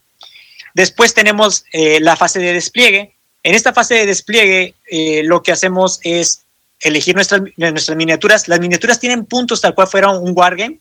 Esos puntos se llaman remaches. Esos remaches los vas como que gastando, convocando esos soldaditos en el campo. Eh, y cada unidad tiene, tiene, pues algunos puntos de movimiento. Eso se llama la fase de despliegue. Y los vas poniendo en cuadritos en el mapa. Cabe mencionar que los tableros se, se configuran de diferentes maneras eh, tal cual la misión. Por ejemplo, la misión 1 es como el tutorial, la misión 2 ya hay barricadas, la misión 3 allá hay como que sortear minas y todo eso. La fase de combate es ahí es cuando se aplican eh, los turnos de las cartas de acción y se tiran los dados. las cartas de acción van desde emboscadas, van desde tiros a tres cuadros de distancia, eh, hacen que potencien las miniaturas de una manera que puede cambiar el juego. Eh, tira los dados y cada daño, el resultado tiene que ser 5 más para que le hagas un daño al, a las miniaturas. Cada miniatura resiste un daño nada más. Eh, obviamente hay miniaturas que desvían misiles, que desvían balas, hay miniaturas que pueden incluso meterse bajo tierra. Después sigue la fase de movimiento, después de que haces, primero atacas y después te mueves como para acercarte o atrasarte, eh, ya sea para que no te alcancen las balas enemigas o tú inicies primero. Y después la fase de conclusión, es decir, el objetivo al final de la partida, ya sea capturar una bandera, eh, tirarle la valla a un enemigo, este, tirarle el fuerte. Es un juego introductorio a un wargame. Ahorita que estoy con esto de los Wargame, que no me es que me voy a meter de lleno, amigo, no me han perdido aún. es, es un juego que me gusta mucho. La calidad de miniaturas es muy, muy padre. Yo lo tengo todo en marea gris, así que pues no, no tengo chance de pintarlo porque no sé. Pero es un juego que me gustó. Y era una lástima, es una lástima que hasta ahorita lo venga jugando de nuevo porque lo tenía eh, extraviado, puede decir, se lo tenía prestado. E incluso mi amigo tampoco me dijo que lo tenía. Recuerdo que andaba vuelto loco con sus cosas de la boda, que tenía que ir acá, que tenía que ir allá y tenía que ir a un viaje y pues se le olvidó. Y este juego en sí a mí me encantó. Estoy jugando mucho con mi esposa, entonces también la estoy metiendo mucho a este rol de, juegos un poquito salidos de, nuestra zona de confort, salidos de juegos como Patchwork Century, eh, juegos como este, Tiny Towns, juegos fáciles, este, Azul, Potion Explosion. Nos brincamos a Arnak, Arnak, a Arnova, nos brincamos también al Blood Bowl y nos vamos a brincar, o nos brincamos también al River Guard. Vamos sacando jueguitos poco a poco y esto también es muy interesante. El paso que ella como jugadora, ha dado de jugadora inexperta ahorita que ya le interesan un poquito cosas más complejas. Y este juego, amigo, pues está pinta para ser uno de mis top del año, fíjate. Eh, la calificación que le doy a este juego es un sólido 4, amigo. A mí me encantó. Es un 4. El juego tiene expansiones. Hay ahorita, o no sé si es que había una versión Kickstarter que agregaba nuevas facciones y que el juego se hacía ahora de a cuatro, de 2 a 4 jugadores. Ahí te va. Y la caja también te dice que la caja que tengo yo que es de 2 a 4 jugadores, pero normalmente es a 2. No sé el Kickstarter, amigo, tú dime. A ver, ahí te va. Mira, el Kickstarter lo lanzó ahora Steam Forge Games con el nombre de Rivet Wars Reloaded. Eh, y ya se acabó la campaña, pero pues si te metes a Kickstarter y lo buscas nuevamente Rivet Wars Reloaded en Kickstarter, te va a dar el link para el late pledge eh, y eh, ahora es de 1 a 4 jugadores. Así que tiene modo solitario. Ahí tiene modo solitario y se ven muy bien las miniaturas también. Rubens, lo estamos perdiendo, Rubens, aunque él no lo quiera aceptar, aunque él, aunque él saque excusas, ya te habló de dos Wargames en un solo episodio. Así que pues vete, vete, despidiendo, Rubén. No te encariñen mucho, por favor. Poco a poco, como la humedad viene invadiendo y, uno, no, sabe ni por dónde entró y mira, ya me lo contagiaron. Ya, ya, ya, va creando, va creando mo, como la humedad. Cabe mencionar que mi, que mi juego favorito es Root, amigo, y es un Wargame. Por eso te digo, mira, mira, ya van tres. Ya, ya, no, ya, ya vete olvidando. Vete olvidando. No, no, no. O sea, como te vuelvo a repetir, eh, entrarle a esto es un pozo sin fondo, lo cual no le voy a hacer. Eh, realmente el amor por mis juegos de mesa es mucho y quiero probar de todo, amigo. Realmente no me quiero ir de este mundo sin haber jugado algo así. y entonces, pues es una manera muy padre. Es un juego del cual mm, mi principal limitante para entrarle a estos juegos es que cuestan mucho. A mí se me hace ideal pagar casi 50 dólares, equivalente a 1.200 pesos, 1.100 pesos mexicanos por un mono. A mí, para mí, eso es irreal. Y nos vamos también al, Magic, y lo decía en, episodios pasados, también es irreal para mí si yo no voy a competencias ni nada, nada más para farolear o presumir. Pues como que no. Entonces, este juego estaba olvidado, decidí darle cariño. Y mira, fíjate qué sorpresota me dio. O sea, realmente me gustó. Y pues dije, bueno, vamos a darlo. O sea, si me gusta bien y si no lo vendemos, no hay ningún problema. Entonces, pues ahí, ahí lo tengo. Pero no es que estés perdiendo, no es que le voy a entrar de lleno, no, amigo, no, no, no, no podría, no podría costearlo, amigo. Sinceramente, con la mano en el Cora, no podría. ahí está. Pues ahí está la reseña del Rivet Wars de mi querido Narciso. También para que nos escuchen, sepan, Narciso hoy tiene que despedir el episodio de su parte un poco más temprano de lo común. Eh, no sé si este sea el momento, Narciso, para decir adiós a nuestros amigos, eh, para que pues también te puedes despedir de ellos, ¿no? A nuestras amigas y amigas y, sepan que eh, vendrás próximamente eh, en, los próximos episodios, ¿no? Claro que sí, amigo. Bueno, pues desafortunadamente tengo una cuestión que no está en mis manos, entonces voy a tener que pasar a retirarme, amigos. Pero fue un gusto estar con ustedes, fue un gusto estar aquí también con Derek y Rubens. Un gustazo, amigos, como siempre. Un abrazote hasta donde estén.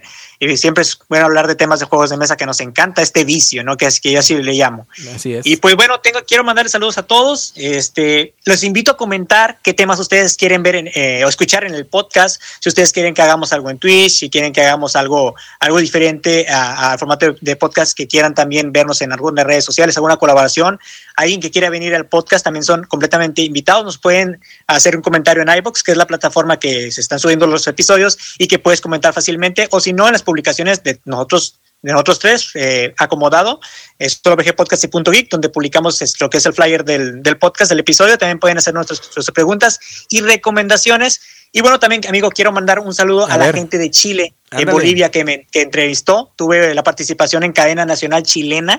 Entonces, pues, fue mencionado el podcast, claro que sí, yo lo, yo, yo, lo mencioné porque, pues bueno, si alguna gente en Chile les interesa que también acá tienen sus hermanos, pues nos escuchen y nos sigan. Y bueno, pues también un saludote para allá, para toda la gente.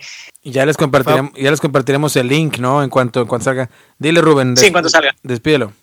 ¿Fue a hablar de, de, Wargames o de juegos de creo que... Ya vamos a empezar. Amigo, cuídate, un abrazo, me dio muchísimo gusto verte, nos, nos, nos escuchamos pronto. Nos escuchamos pronto, amigo. Cuídense bastante y nos vemos hasta un próximo episodio. Ya está. Y nosotros seguimos aquí en Solo VG Podcast en español. Rubens, ¿qué juego nos traes a reseñar? Ok, yo les traigo un juego, lo estuve buscando durante la, convención. Vi, vi algunos vendedores que lo tenían, pero se me hizo algo caro el precio. Y cometí el error de decir, bueno, ¿por qué mejor no me compro el retail? ¿no? Entonces, afortunadamente no lo hice, no lo hice, no ah, me lo alcancé a comprar, lo, pero dejé pasar la oportunidad de, comprar la versión de lujo por allá. Hoy, amigo, justo en el tema que estábamos platicando, me arrepiento porque este es uno de esos juegos en el que la experiencia de tenerlo Kickstarter o de lujo contra la versión retail cambia demasiado. ¿no? Te estoy hablando del juego Carnegie.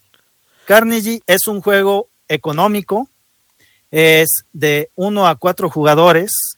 el, el, diseñador es Javier Georges, no sé si así es como se pronuncia.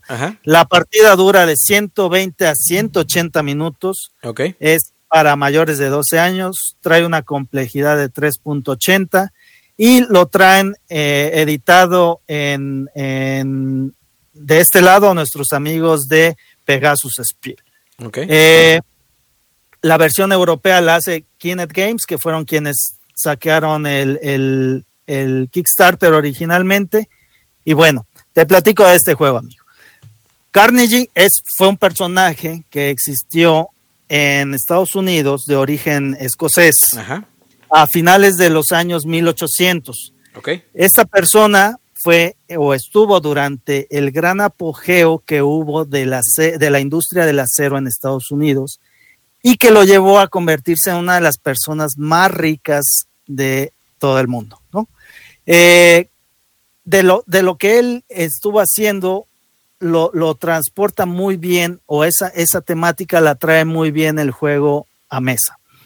En Carnegie, tú eres obviamente Carnegie y tienes que administrar el negocio, pero no solo eso, además del negocio tienes o tienes la oportunidad de hacer cosas que él hizo, como por ejemplo todo el tema filantrópico y de donaciones, ¿no? Entonces, tienes por un lado el lado capitalista, el lado este, que, se, se, dedica a hacer dinero y por otro lado tienes la parte de, de, compartir y de dar algo de lo que tienes, que en la vida real e, eso fue lo que hizo, ¿no? No sé si, si ubicas, pero hay muchos lugares donde se hace música y librerías que tienen el nombre de Carnegie. Eso, todo eso se refiere a este personaje. De hecho, te quiero comentar, Andrew Carnegie, que ese fue el nombre completo de él, nació, nació en noviembre 25 de 1835, murió en agosto 11 de 1919. Como ya lo mencionabas, fue un líder y pionero en, la, en la industria de, del acero, ¿no? En la industria americana del acero. conocido filantropista, que ya lo, lo comentaste también, eh, mitad escocés, mitad americano. Eh, su fortuna que él llegó a dar para estas, para, para caridad, que el 90 fue el 90% de su fortuna, fue alrededor de 350 millones de dólares de aquellos años, lo cual era. Imagínate cuánto sería, No, muchísimo. Este, y eh, incluso él escribió un, un, un, artículo ¿no? en 1889 proclamando eh, The Gospel of the Well, ¿no? que sería como el evangelio de, de, los, de los ricos, ¿no? Y, y, y, que el cual pues él, él, tenía un pensamiento progresista de que pues las personas o los líderes en industrias financieras pues tendrían que dar parte de sus fortunas hacia la sociedad para que la sociedad también pudiera progresar y mejorar. Pero bien, como dices tú, muchas bibliotecas en Estados Unidos, librerías, e incluso museos, lugares de artes, van a, vas a encontrar el nombre de Andrew Carnegie eh, en placas ¿no? alrededor de estos, de estos lugares. Así que es muy interesante saber. Y, y esto, es, esto es muy padre, Rubens, en los juegos de mesa, como hablábamos del terracota, ¿no? Y que también nos metíamos en los hechos reales, ¿no? Y de cómo ocurre. También creo que es muy interesante del car de, en este juego de Carnegie que, juegos que diseñadores y publicistas, publicistas miren también ese tipo de, historias, ¿no? Y tratar de, ver, eh, tratar de apegarse un poquito eh, temáticamente a la historia y si se puede implementarla mecánicamente, pues qué mejor que ya nos comentarás en tu reseña del juego. Pero es un juego que también quiero mencionar que me lo han estado recomendando porque supuestamente tiene un modo solitario muy bueno, pero no he tenido la oportunidad. Y fíjate que a mí la opinión que me dieron fue de que no se necesitaba la cuestión, la versión deluxe.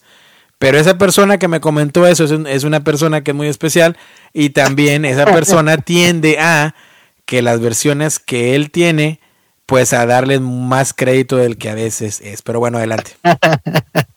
muy bien. Fíjate que esta parte de la temática y mecánica se amalgaman de una manera muy buena y es, es lo que siempre hemos platicado. El entender una te lleva a saberlo o a entender mejor cómo jugar. Y eso es algo que ocurre. En Carnegie tú, tú, manejas tu negocio y lo que tienes que hacer es hacer crecer tu, tu negocio. Obviamente, además de eso, eh, lo, haces, lo haces con una serie de acciones que están, eh, están disponibles para cada uno de los jugadores y tienes diferentes áreas. tú tienes un mapa de Estados Unidos, donde se tienen que conectar ciudades, ¿no? Entonces, tal cual como se hizo en aquel entonces, pues se tenía que abrir todo el tema de transporte entre un lugar y otro para poder transportar bienes y, todo lo que se producía eh, relacionado con el acero. Entonces, hoy, tú eres ese, ese empresario que tienes tu, tus oficinas centrales y en esas oficinas centrales tienes diferentes o se representan diferentes departamentos o cuartos, en donde cada, cada, un, cada cuarto lo activa una acción en específico. Y durante el turno, cada uno de los jugadores tiene que ir escogiendo una de esas acciones generales que impactan a, cierta región en el mapa. Aquí, una vez que tú ejecutas una de esas acciones, pues todos los trabajadores que tú pusiste previamente ahí y que activaste, pues te hacen hacer cosas sobre el mapa para tener más recursos o para colocar o para construir o para moverte dentro de, tu, empresa, ¿no? Y obviamente, pues también el que, logra un mayor número de, puntos, pues es el que, el que se lleva la victoria al final. Y, eh, lo que me gustó también fue que no olvidó ese lado filantrópico de Carnegie. Entonces, una parte de las, de las acciones o de las cosas que tú puedes realizar también es el hacer donaciones y eso al final del juego también te da eh, una cantidad importante de puntos. Entonces, tienes acciones generales que habilitan dentro de tu empresa a los trabajadores que, están dentro de esos eh, departamentos que, que se activan bajo esas acciones y todo ese movimiento que vas creando y haciendo redes en el mapa de Estados Unidos y conectando las diferentes ciudades es lo que te lleva a ir produciendo y creciendo tu, tu imperio económico. Ok, entonces fíjate que es un juego que sí me llama mucho la atención. ¿Qué puntaje le das? Fíjate que fue, fue una muy buena primera impresión. Yo creo, eh, con lo que me quedé hasta el momento, le doy un 3.8 más 3.8, 3.9. obviamente esperando jugarlo más. Eh, ¿Qué fue lo que más me gustó y por qué te digo que, que, que sí vale la pena la versión de, de lujo?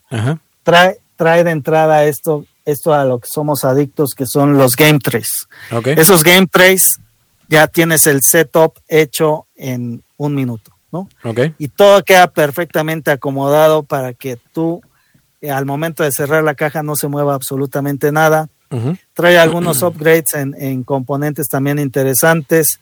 Eh, y la diferencia en precio durante la campaña era muy poca. Hoy en día ya todavía se puede conseguir, pero ya es más, es más alto el precio porque lo tienes que pedir directamente a la editorial que está en Europa. Ah, ok, ok. Fíjate que entonces sí le voy a, le voy a, le voy a dar una oportunidad. Y como te digo, me han hablado del modo solitario que, supuestamente es muy bueno y no cambia mucho en la mecánica a diferenciarse del modo competitivo, ¿no? Entonces, es un juego que, que la temática me interesa, pero en realidad no me interesa tanto. O sea, está ahí en el radar, pero no es algo que así yo me muera por, por estar eh, o por, estar en el juego por la temática. Pero ya tantas personas me han hablado muy bien de él que yo creo que merece la pena de que le dé la oportunidad y, y, y, y ojalá, ojalá también comparte las mismas impresiones positivas, ¿no? ¿Hubo algo que no te gustara del juego? Eh, me parece que la curva, la, la, curva al inicio es fuerte. Ok. Y, y sí castiga, castiga un poco. Eh, el juego es, es, relativamente rápido, se explica rápido, es algo importante también. Eh, creo que no va a salir tan fácil a mesa por el tema. O sea, como tú dices, bueno, quieres ser un filántropo y ampliar tu imperio de, del acero, pues como que no llama tanto, pero considerando que es un tema o es un juego económico, para quien le guste los juegos económicos, creo que sí, sí le deben de echar un ojo y, y darle una oportunidad. Bueno, pues ya está, ahí está. Fíjate que el juego que te traigo yo aquí, Rubens, para reseñar, y para nuestros amigos también, es un juego que creo que tú también ya tuviste la oportunidad de jugarlo. Y me refiero a Bonfire. Déjame, abro aquí la ficha técnica rapidito para decírselos. Hay que, el disclaimer que tengo que hacer es que este es un juego que también lo obtuvimos, eh, pues ahora sí, por cortesía de la publicista Pegasus Spiel y eh, fue para, darle pues una, oportunidad y reseñarlo para todos ustedes. Fue un juego que tiene, eh, una posición de 7.8 en la BGG, fue eh, lanzado en el 2020, en el, se coloca en el lugar 334 y es de 1 a 4 jugadores de 70 a 100 minutos con una complejidad del 3.6 al 5 y para mayores de 12 años. No es tan dependiente del lenguaje, pero sí de la estrategia que este conlleva. Tú ya lo jugaste también, Rubens, ¿verdad? Este el Bonfire. Ya lo jugué, no, no, no lo tengo tan fresco, pero sí, ya lo jugué. Bueno, mira, les voy a platicar así sin darles tanta tutorial, no más que nada de qué consiste el juego, para darnos una idea, porque es un juego que hay, tiene mucho, tiene mucho. El diseñador no lo mencioné, el diseñador es Stefan Feld, eh, que ya con eso nos damos una idea de que vamos a un juego de que hay que tomarse en serio y hay que poner atención para poder, para poder desarrollarlo, ¿no? Eh, en Bonfire, pues más que nada la temática es de que podamos tratar de conseguir unos gnomos, ¿no? Que nos van a ayudar a, poder eh, abrir ciertos portales y en este Bonfire o en esta fogata o en esta llama principal de este universo, pues poder eh, comunicarnos con esos portales entre nuestro tablero principal y los portales, básicamente. También hay un consejo de ancianos, que en este caso son gnomos ancianos, los cuales también nos, nos ayudarán a, a, pues a tener más puntos de victoria al final del juego, ¿no? Nuevamente les voy a explicar el, juego sin que sea un tutorial. ¿Qué consiste? Bueno, pues es una colocación de trabajadores que a su vez también es una realización de acciones. ¿Qué quiero decir?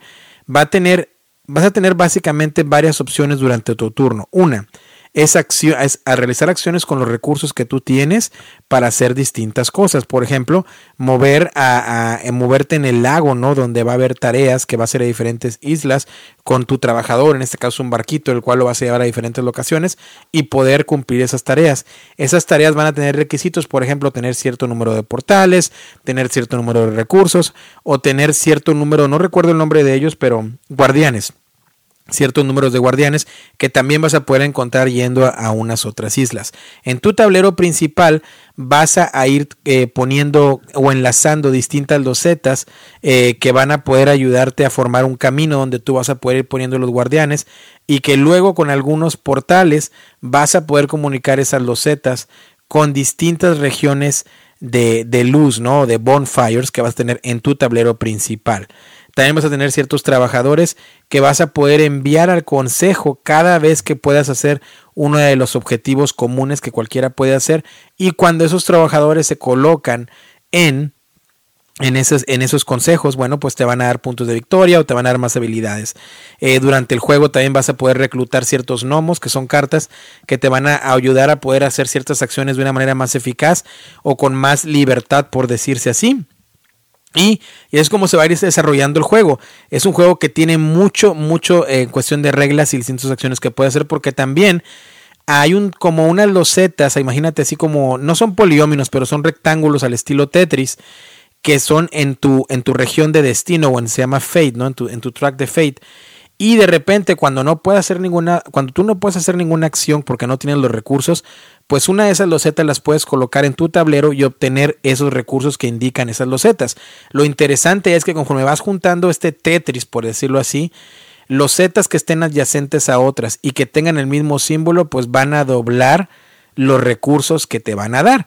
Y también si esas losetas las colocas sobre algunos recursos en particular, pues te van a dar como unos wilds, ¿no? O sea, unos recursos que te van a servir como comodines o como jokers que los vas a poder utilizar para todo. Cada acción que quieras hacer, pues te va a costar ciertos recursos también. Y estos te van a ir avanzando en tu track de puntos. El juego va a terminar en cuanto eh, tú coloques o, o, haya cierto número, dependiendo del número de jugadores, cierto número de trabajadores colocados en el consejo que te van a dar las bonificaciones o que alguien logre completar su camino de los guardianes junto con portales. Los portales va a haber de diferentes símbolos que tienes que ir acomodándolos de derecha a izquierda y los caminos van de izquierda a derecha, en un momento se van a encontrar o a intercalar, pero también esas losetas de camino van a tener distintos colores que también pueden coincidir con las distintas misiones que van a ser las fogatas o, los bonfires y que al ponerlas del mismo color pues vas a tener más puntajes, ¿no? Eh, cuando alguien eh, pues ahora sí que inicie el periodo final del juego se van a jugar cinco rondas, cinco turnos más y si en algún momento alguien decide salirse del juego pues va a tomar puntos dependiendo en ese conteo de rondas que va de 5, 4, 3, 2 y 1 y al final de, esas últimas cinco rondas pues el que tenga más puntos de victoria es el ganador es básicamente de explicarte Bonfire así como que in a nutshell, ¿no? Así como que rápido y muy, muy conciso porque creo que son esos juegos que para un podcast es muy difícil que tú lleves a la mano un tutorial y más que nada es una idea en la cual pues hay gnomos y hay fogata y hay una fogata principal y pues hay que ir a hacer tareas a ciertas islas, poder traerlas a tu tablero, también jugar con ese track de Fate o esos tableritos de Tetris para poder obtener más recursos y tratar de obtener los portales que necesitamos para poder pues hacer más puntos de victoria al final del juego. Eh, tiene un modo solitario, el cual se juega muy bien porque es un básicamente un mazo de cartas que tú vas a ir volteando, que va a interactuar también con el mazo de los gnomos y va a determinar qué acciones va a hacer esta inteligencia artificial en su tablero y qué gnomos pudiese reclutar y qué monos pues no pudiese reclutar y qué losetas va a tomar, qué losetas no va a tomar y qué, qué trabajadores va a enviar al consejo y qué guardianes va a ir obteniendo. Eh, y, así, el, juego, modo solitario se juega muy rápido, en 30-45 minutos termina la partida. Esto es porque tiene a la, vez un contador de rondas que la inteligencia artificial va a ir determinando y el juego se acaba y ya está. Y tu ronda no va a cambiar en nada como si lo jugaras en competitivo. ¿Qué me gustó del juego? Sorpresivamente me gustó el arte del tablero, está muy vivo, me gustó la temática también, eh, es una temática muy única, nuevamente los gnomos al estilo Yoda de Star Wars y con el bonfire eh, o con esa fogata principal, este me llamó la atención. Eh, pensé que no lo iba a hacer, te los, les soy honesto, pero sí me llamó la atención y me gustó el tema. me gustó el arte de las cartas, se me hizo muy bien. me gustó ese minijuego de Tetris que llevas en tu tablero para poder tomar más recursos. Eh, siento que una de las cosas que a lo mejor puede alejar a muchos es que sí requiere mucha complejidad el juego porque puedes hacer muchas cosas durante tu turno y eso va a conllevar a lo que menos me gustó del juego, que si se juega a más de dos jugadores va a sufrir mucho de análisis parálisis, creo yo. Va a sufrir bastante de análisis parálisis porque hay muchas opciones que puedes hacer durante tu turno y hay muchas cosas que tienes que pensar muy bien porque son de esos juegos que si te, que te equivocaste en dos o tres turnos, ya te van a tomar mucha ventaja y va a ser muy difícil que te puedas recuperar. También tiene una mecánica muy interesante el bonfire, que es de donde recoges tú los portales, que para poder mover esa, esa loseta que representa la llama, ¿no? En medio del tablero, tienes que gastar cierto número de recursos y avanzas un, un, espacio a favor de las manecillas de reloj. Pero ¿qué tal si necesitas irte a cinco espacios más alejados? Pues vas a tener que usar tres losetas que te dejar moverlo hacia donde quieras, pero en tres recursos. Pero para que tú obtengas esos tres recursos, pues es un poco complicado a veces, ¿no? Y te puede dar esa sensación de que pues pierdes ciertos turnos tratando de obtener esos recursos. Creo que en general me dejó una satisfacción positiva el juego. Me gustó el modo solitario, el modo de dos jugadores también. Y la verdad fue una sorpresa para mí porque me entregaron el juego para con, propósitos de reseña eh, y la verdad no es un juego que probablemente que si yo lo hubiera visto en tienda lo hubiera comprado. Pero ya este entendiéndolo y, jugándolo, eh, eh, sí me la pasé bien. Creo que también es un juego que tiene esa curva de aprendizaje, lo cual a veces también a veces puede echar un poquito para atrás y creo que es algo que le lastima al juego. Pero creo que los, los aficionados a Stefan Feld, los seguidores de los juegos de Stefan Feld, pues esto no será un impedimento ya que están acostumbrados a este tipo de, de juegos con ese tipo de complejidad. Creo que a este juego yo le daré un, un, un 3. Es un juego que me gustó. Es un juego que eh, no me encantó, pero sí me gustó y creo que son esos juegos que entre más lo juegue me va a gustar más porque puedo encontrarle estrategias y creo que es un juego que puede llegar para ser para mí un 3.5 o de hecho un 4 a solitario, pero eso sí con mucha cautela de que estoy seguro que el análisis parálisis puede ser algo significativo que impacte eh, eh, en, el resultado de este juego en cuestión de que qué tanto se disfrute o qué o qué tanto no se pueda disfrutar. Y pues ya está, ¿no? ¿Te recordó algo el Bonfire de lo que platiqué, este Rubens? ¿Te refrescó un poquito la memoria? Sí, fíjate que a mí lo que me pasó en ese juego es, como bien decías, no es fácil de explicar. Ajá. Y, y más porque no te puedes como apoyar mucho en la temática, ¿no? Sí. Entonces, por ejemplo, a mí me dijeron, a mí me, cuando me lo explicaron, me dieron instrucciones, no me, no me, no me dieron el lore ni, ni nada, ¿no? Entonces, fue una serie de instrucciones que, que yo decía, bueno, yo lo sentía súper abstracto porque yo no entendía como por qué, por qué tenías que hacer lo que se tenía que hacer, ¿no? Y entonces, eso me costó mucho para poder agarrar el hilo de cómo jugarlo y me tardé mucho en, entender lo que se tenía que hacer. Y como bien dices, el juego castiga mucho, entonces, eh, aprendiendo a jugarlo, no teniéndolo claro, no teniendo ese lore, y, con un juego que te castiga, bueno, me parece que eh, ese es de los juegos que, tienes que crecer con el grupo que lo juegas. O sea, ¿a qué me refiero?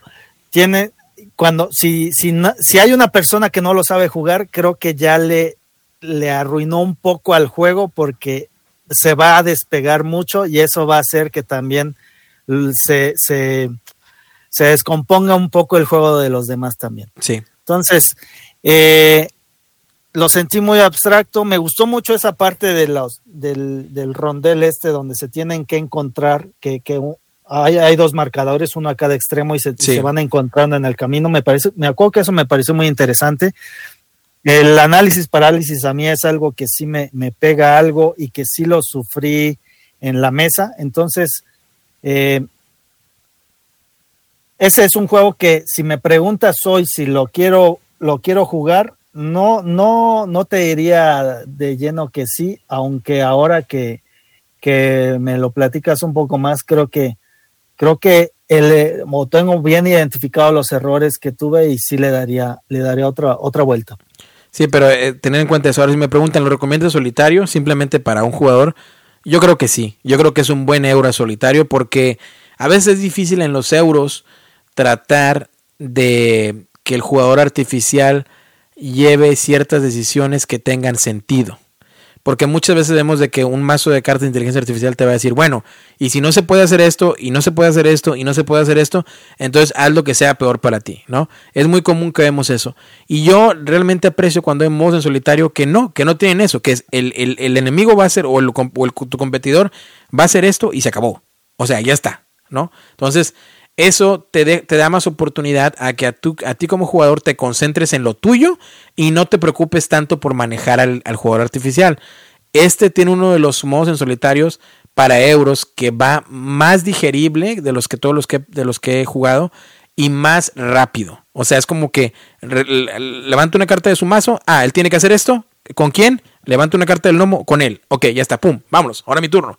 Y me tardo más en mi turno que en el turno. El, turno de él es de. O de este juego artificial es de 30 segundos, un minuto, cuando mucho. Mi turno es el que va a tomar más. Entonces creo que eso ayuda mucho y a veces es muy difícil que consigas esto en un modo solitario de un euro. Y creo que esto le da mucho valor y por eso creo que entre más lo juegue, más va a subir mi puntuación. Y, ojalá, digo, ojalá para traerlo de nuevo al podcast y, hablar de, de, qué pienso de él después de darle varias partidas de solitario. Pero quiero dejar eso en claro. Si me, si me piden, eh, Derek, ¿me recomiendas eh, Bonfire como un euro exclusivamente a solitario? Yo creo que sí.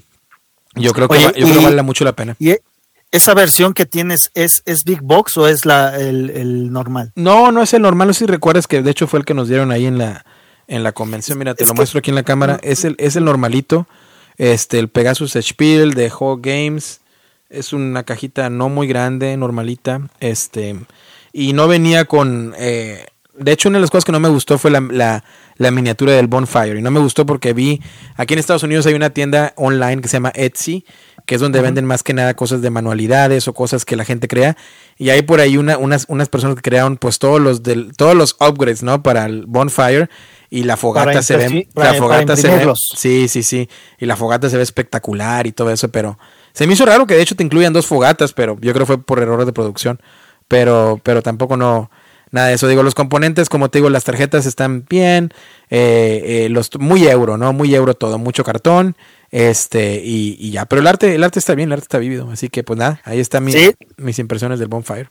La verdad pensé que te iba a gustar menos pero pero por eso me, me, hace, me hace querer volver a, jugarlo para, para ver eso que no vi y que tú estás viendo. Sí, no, sí, te digo, y nuevamente me, me, llamó mucho la atención el modo solitario. Yo pensé, no pensé que me iba a gustar y luego el modo solitario dije, pues me, a lo mejor aún menos, ¿no? Porque es difícil a veces en los euros, pero lo consiguieron muy bien, así que es una recomendación que doy para solitario, Héroe Solitario Bonfire.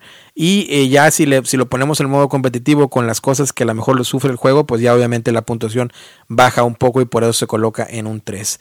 Eh, Rubens, quiero aprovechar los últimos 5 minutitos que tenemos del episodio para platicar de un juego que los dos eh, jugamos hace poco y que hablando con las basas, ¿no? ¿no? Nos encanta. Y estoy hablando de este juego que acaba de salir eh, lo tenían en la convención Quantum Trick Taking Game, me refiero a Cat in the Box.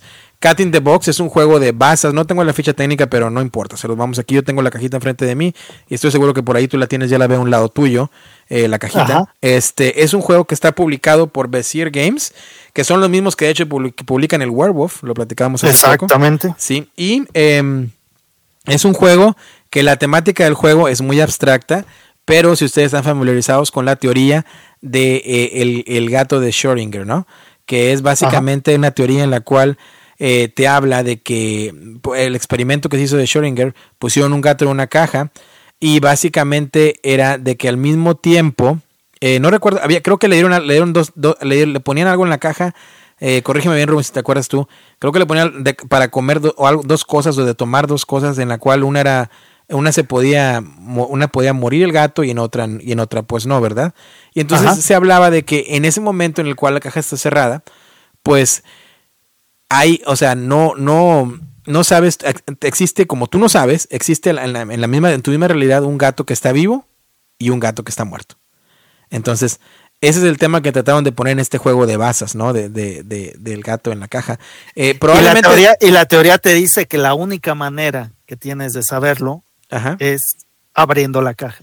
Pero así era el experimento o no, porque a lo mejor informé total, totalmente mal a nuestros escuchas. Según yo sí, sí va algo así. Entonces, te dicen que el, el gato está vivo o muerto, dependiendo de, de, que abras la caja y que veas el resultado, básicamente. A, ver, platícanos así rapidito, ¿cómo, cómo va el juego de, de bases de, de Cat in the Box? Ok, Cat in the Box es un juego de basas que mantiene la, esencia de todos, es, de todo este género. Tienes que eh, decir o apostar el número de basas que tú crees que vas a ganar. En las basas eh, tienes una serie de colores que tú puedes asignar, que es una de las cosas diferentes que tiene este juego, que, que la las cartas no tienen un color específico, sino cada vez que tú la juegas, tienes que asignar uno de los colores que están disponibles en un tablero central. Y entonces eso, eso lo hace un poco más difícil, en el sentido de, de que tienes que fijarte que, que, tus números y los que están disponibles haya, haya, haya haya algunas opciones.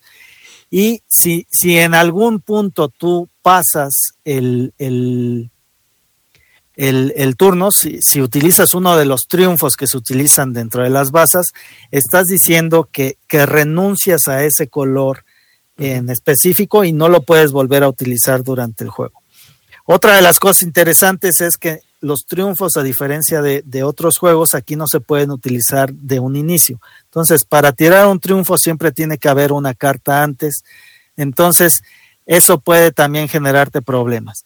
Y acá lo que lo, llega un punto en donde le llaman que se genera una paradoja, que es cuando no puedes tirar una carta o que eh, sin solo es esa, ¿no? No puedes, no puedes tirar una carta y se desata la, parado, la la, paradoja. Sí. Y eso hace que se detenga el juego y entonces comienzas a puntuar. Básicamente lo que bien comentabas es jugar ese juego de basas eh, y cada quien va a tener su tablerito, ¿no? Y, algo que me pareció muy interesante es la manera en la que se puntúa aquí en el juego, lo cual es diferente en experiencias con las basas. Por ejemplo, tienes el tablero tú y como bien platicaba eh, Rubens, todas las cartas van a ser negras, ¿no? Entonces simulan los colores, eh, para empezar, amarillo, azul, rojo y verde. Entonces, en tu tablerito personal, tú al principio de la ronda, cuando te recién te dan tu mano, tú vas a apostar a cuántas basas vas a ganar, cuántos trucos vas a ganar, ¿no? Tienes de 1 a 3 que puedas, que puedas coger. Entonces tú vas a poner uno de tus tokens, vas a decir que vas a decir, voy a ganar dos, ¿no? Y lo colocas en el 2. Entonces empieza la mano y hay, cada quien va a tener una carta donde va a poner la carta negra sobre el espacio de la carta que ellos están jugando. Por ejemplo, rojo siempre va a ser el que, el que va a tumbar, ¿no? El, el, que va a ganar. Pero. El Trump. El, el Trump, sí, pero vamos a suponer que yo empiezo con un, un 3 amarillo. Pongo mi carta negra del 3 encima del, del, sector amarillo y tomo un token en un tablero principal y lo coloco donde va el 3 amarillo, el track del 3 amarillo. Y así sucesivamente vamos a ir jugando cartas porque yo quiero tener tokens, tokens adyacentes, es decir, quiero poner un 3 amarillo, quiero poner un 4 verde, un, 5 azul, porque esos van a estar adyacentes en el tablero, porque el, tablero está un poco en desacorde de los tracks de los números, porque por cada token adyacente tengo la posibilidad de hacer puntos al final de la ronda. ¿Cómo hago esto? Bueno, ¿te acuerdas cuando te dije que apostabas que ibas a ganar uno, dos o tres trucos? Solamente si logras coincidir con tu apuesta, entonces vas a poder hacer score o, puntos de victoria en esas por cada token adyacente que tengas en ese, ese tablero. Lo importante. Son, como un bono, ¿no? Son como un bono, así es. También vas a tener un punto por cada. Em, truco que tú ganes, pues vas a, vas a o cada, cada mano que tú ganes, este, vas a obtener un punto de victoria también al final de la ronda. Entonces, así eso es lo interesante del juego. la, tensión se hace en la cual, nuevamente, vamos a suponer que tú por algún motivo dices, no quiero, están, eh, el, la base se está liderando en la, en la, en la ronda, es amarilla y tú no quieres jugar una amarilla porque te quedan pocas cartas y las quieres esperar para jugarlas en roja, pues tú vas a decir, no, pues yo no tengo amarilla y juego tal a roja. Entonces tú ya quitas un token de tu tablero diciendo que no tienes amarillas. Entonces ya lo que queda de, la ronda, tú no puedes jugar cartas amarillas, que en teoría nuevamente todas son negras, pero no estás comunicando que ya no tienes ese color. Entonces hay esa, ese twist, ¿no? Es así como que, ah, esa tensión también. Y en algún momento, como bien decía Rubén, si tú vas a colocar una carta la cual se va a poner en la posición donde ya hay un token en el tablero principal, pues creaste la paradoja, ¿no? Del, gato de Schrödinger. Y ya como castigo, tú simplemente no vas a poder obtener esos puntos de bonus que había en el tablero por adyacente y ya solamente por las, por, los, por las manos que hayas podido ganar durante la ronda, ¿no?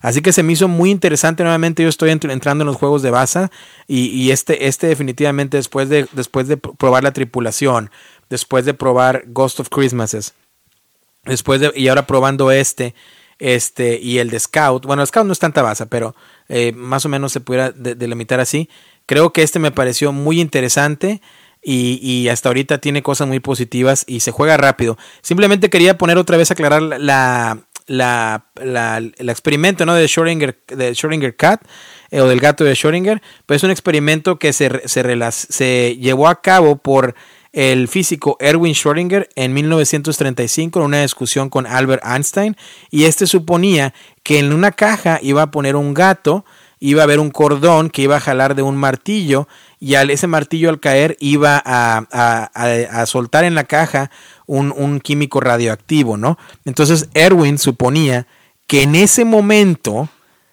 había en el mismo universo, platicando, fíjate que la discusión es entre Erwin y Einstein, ¿no? Y luego se tradujo a un juego de basas, que en ese y nosotros hablando de nosotros hablando de basas, que en ese momento había dos gatos, Ajá.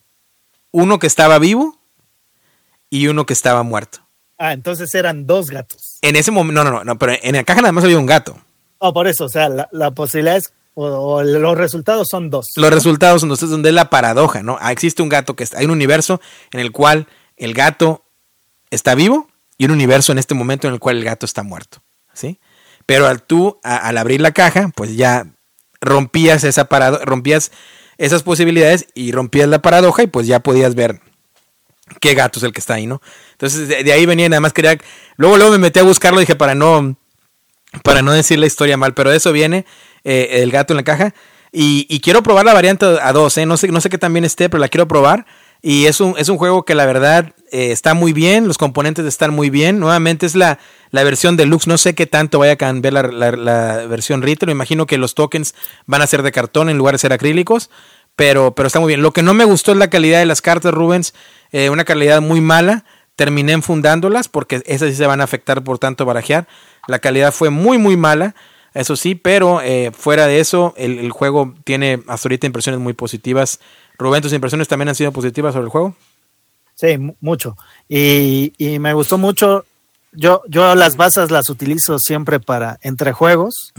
Entonces, este fue con ese twist que platicamos. Eh, me pareció lo suficientemente diferente para, para tenerlo.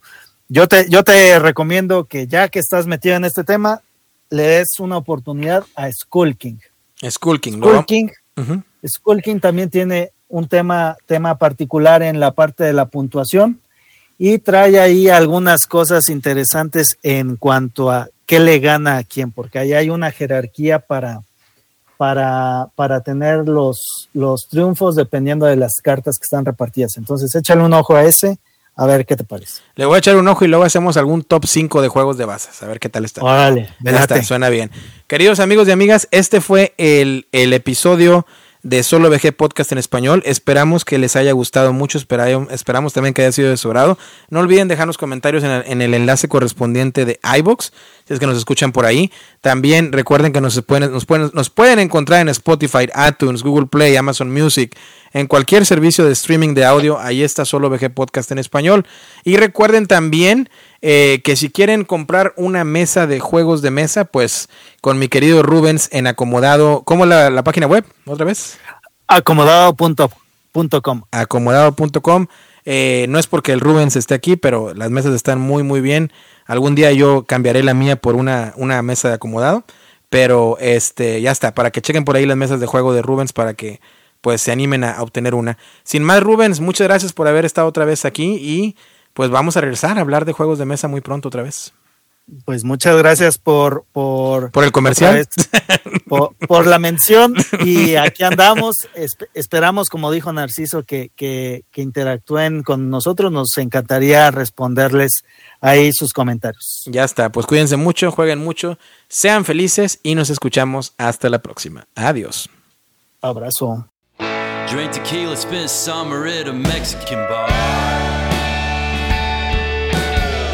Steven Austin, Davy Crockett, and I'm driving my car. Maybe life is simple and I'm making it hard.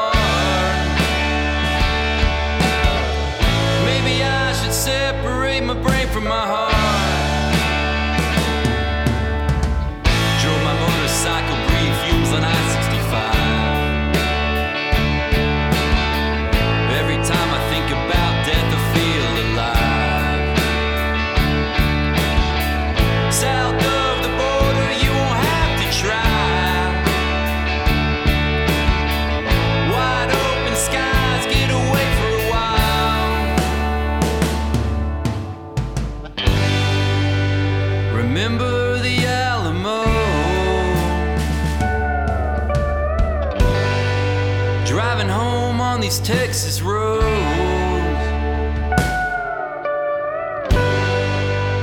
Nowhere left to go.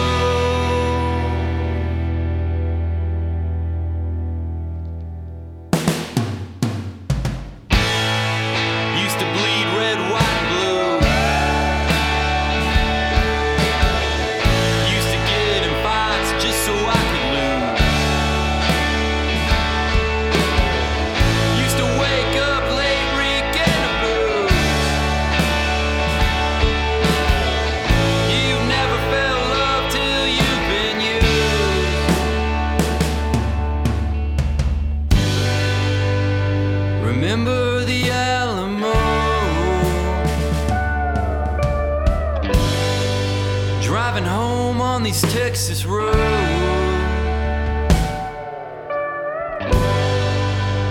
Nowhere left to go.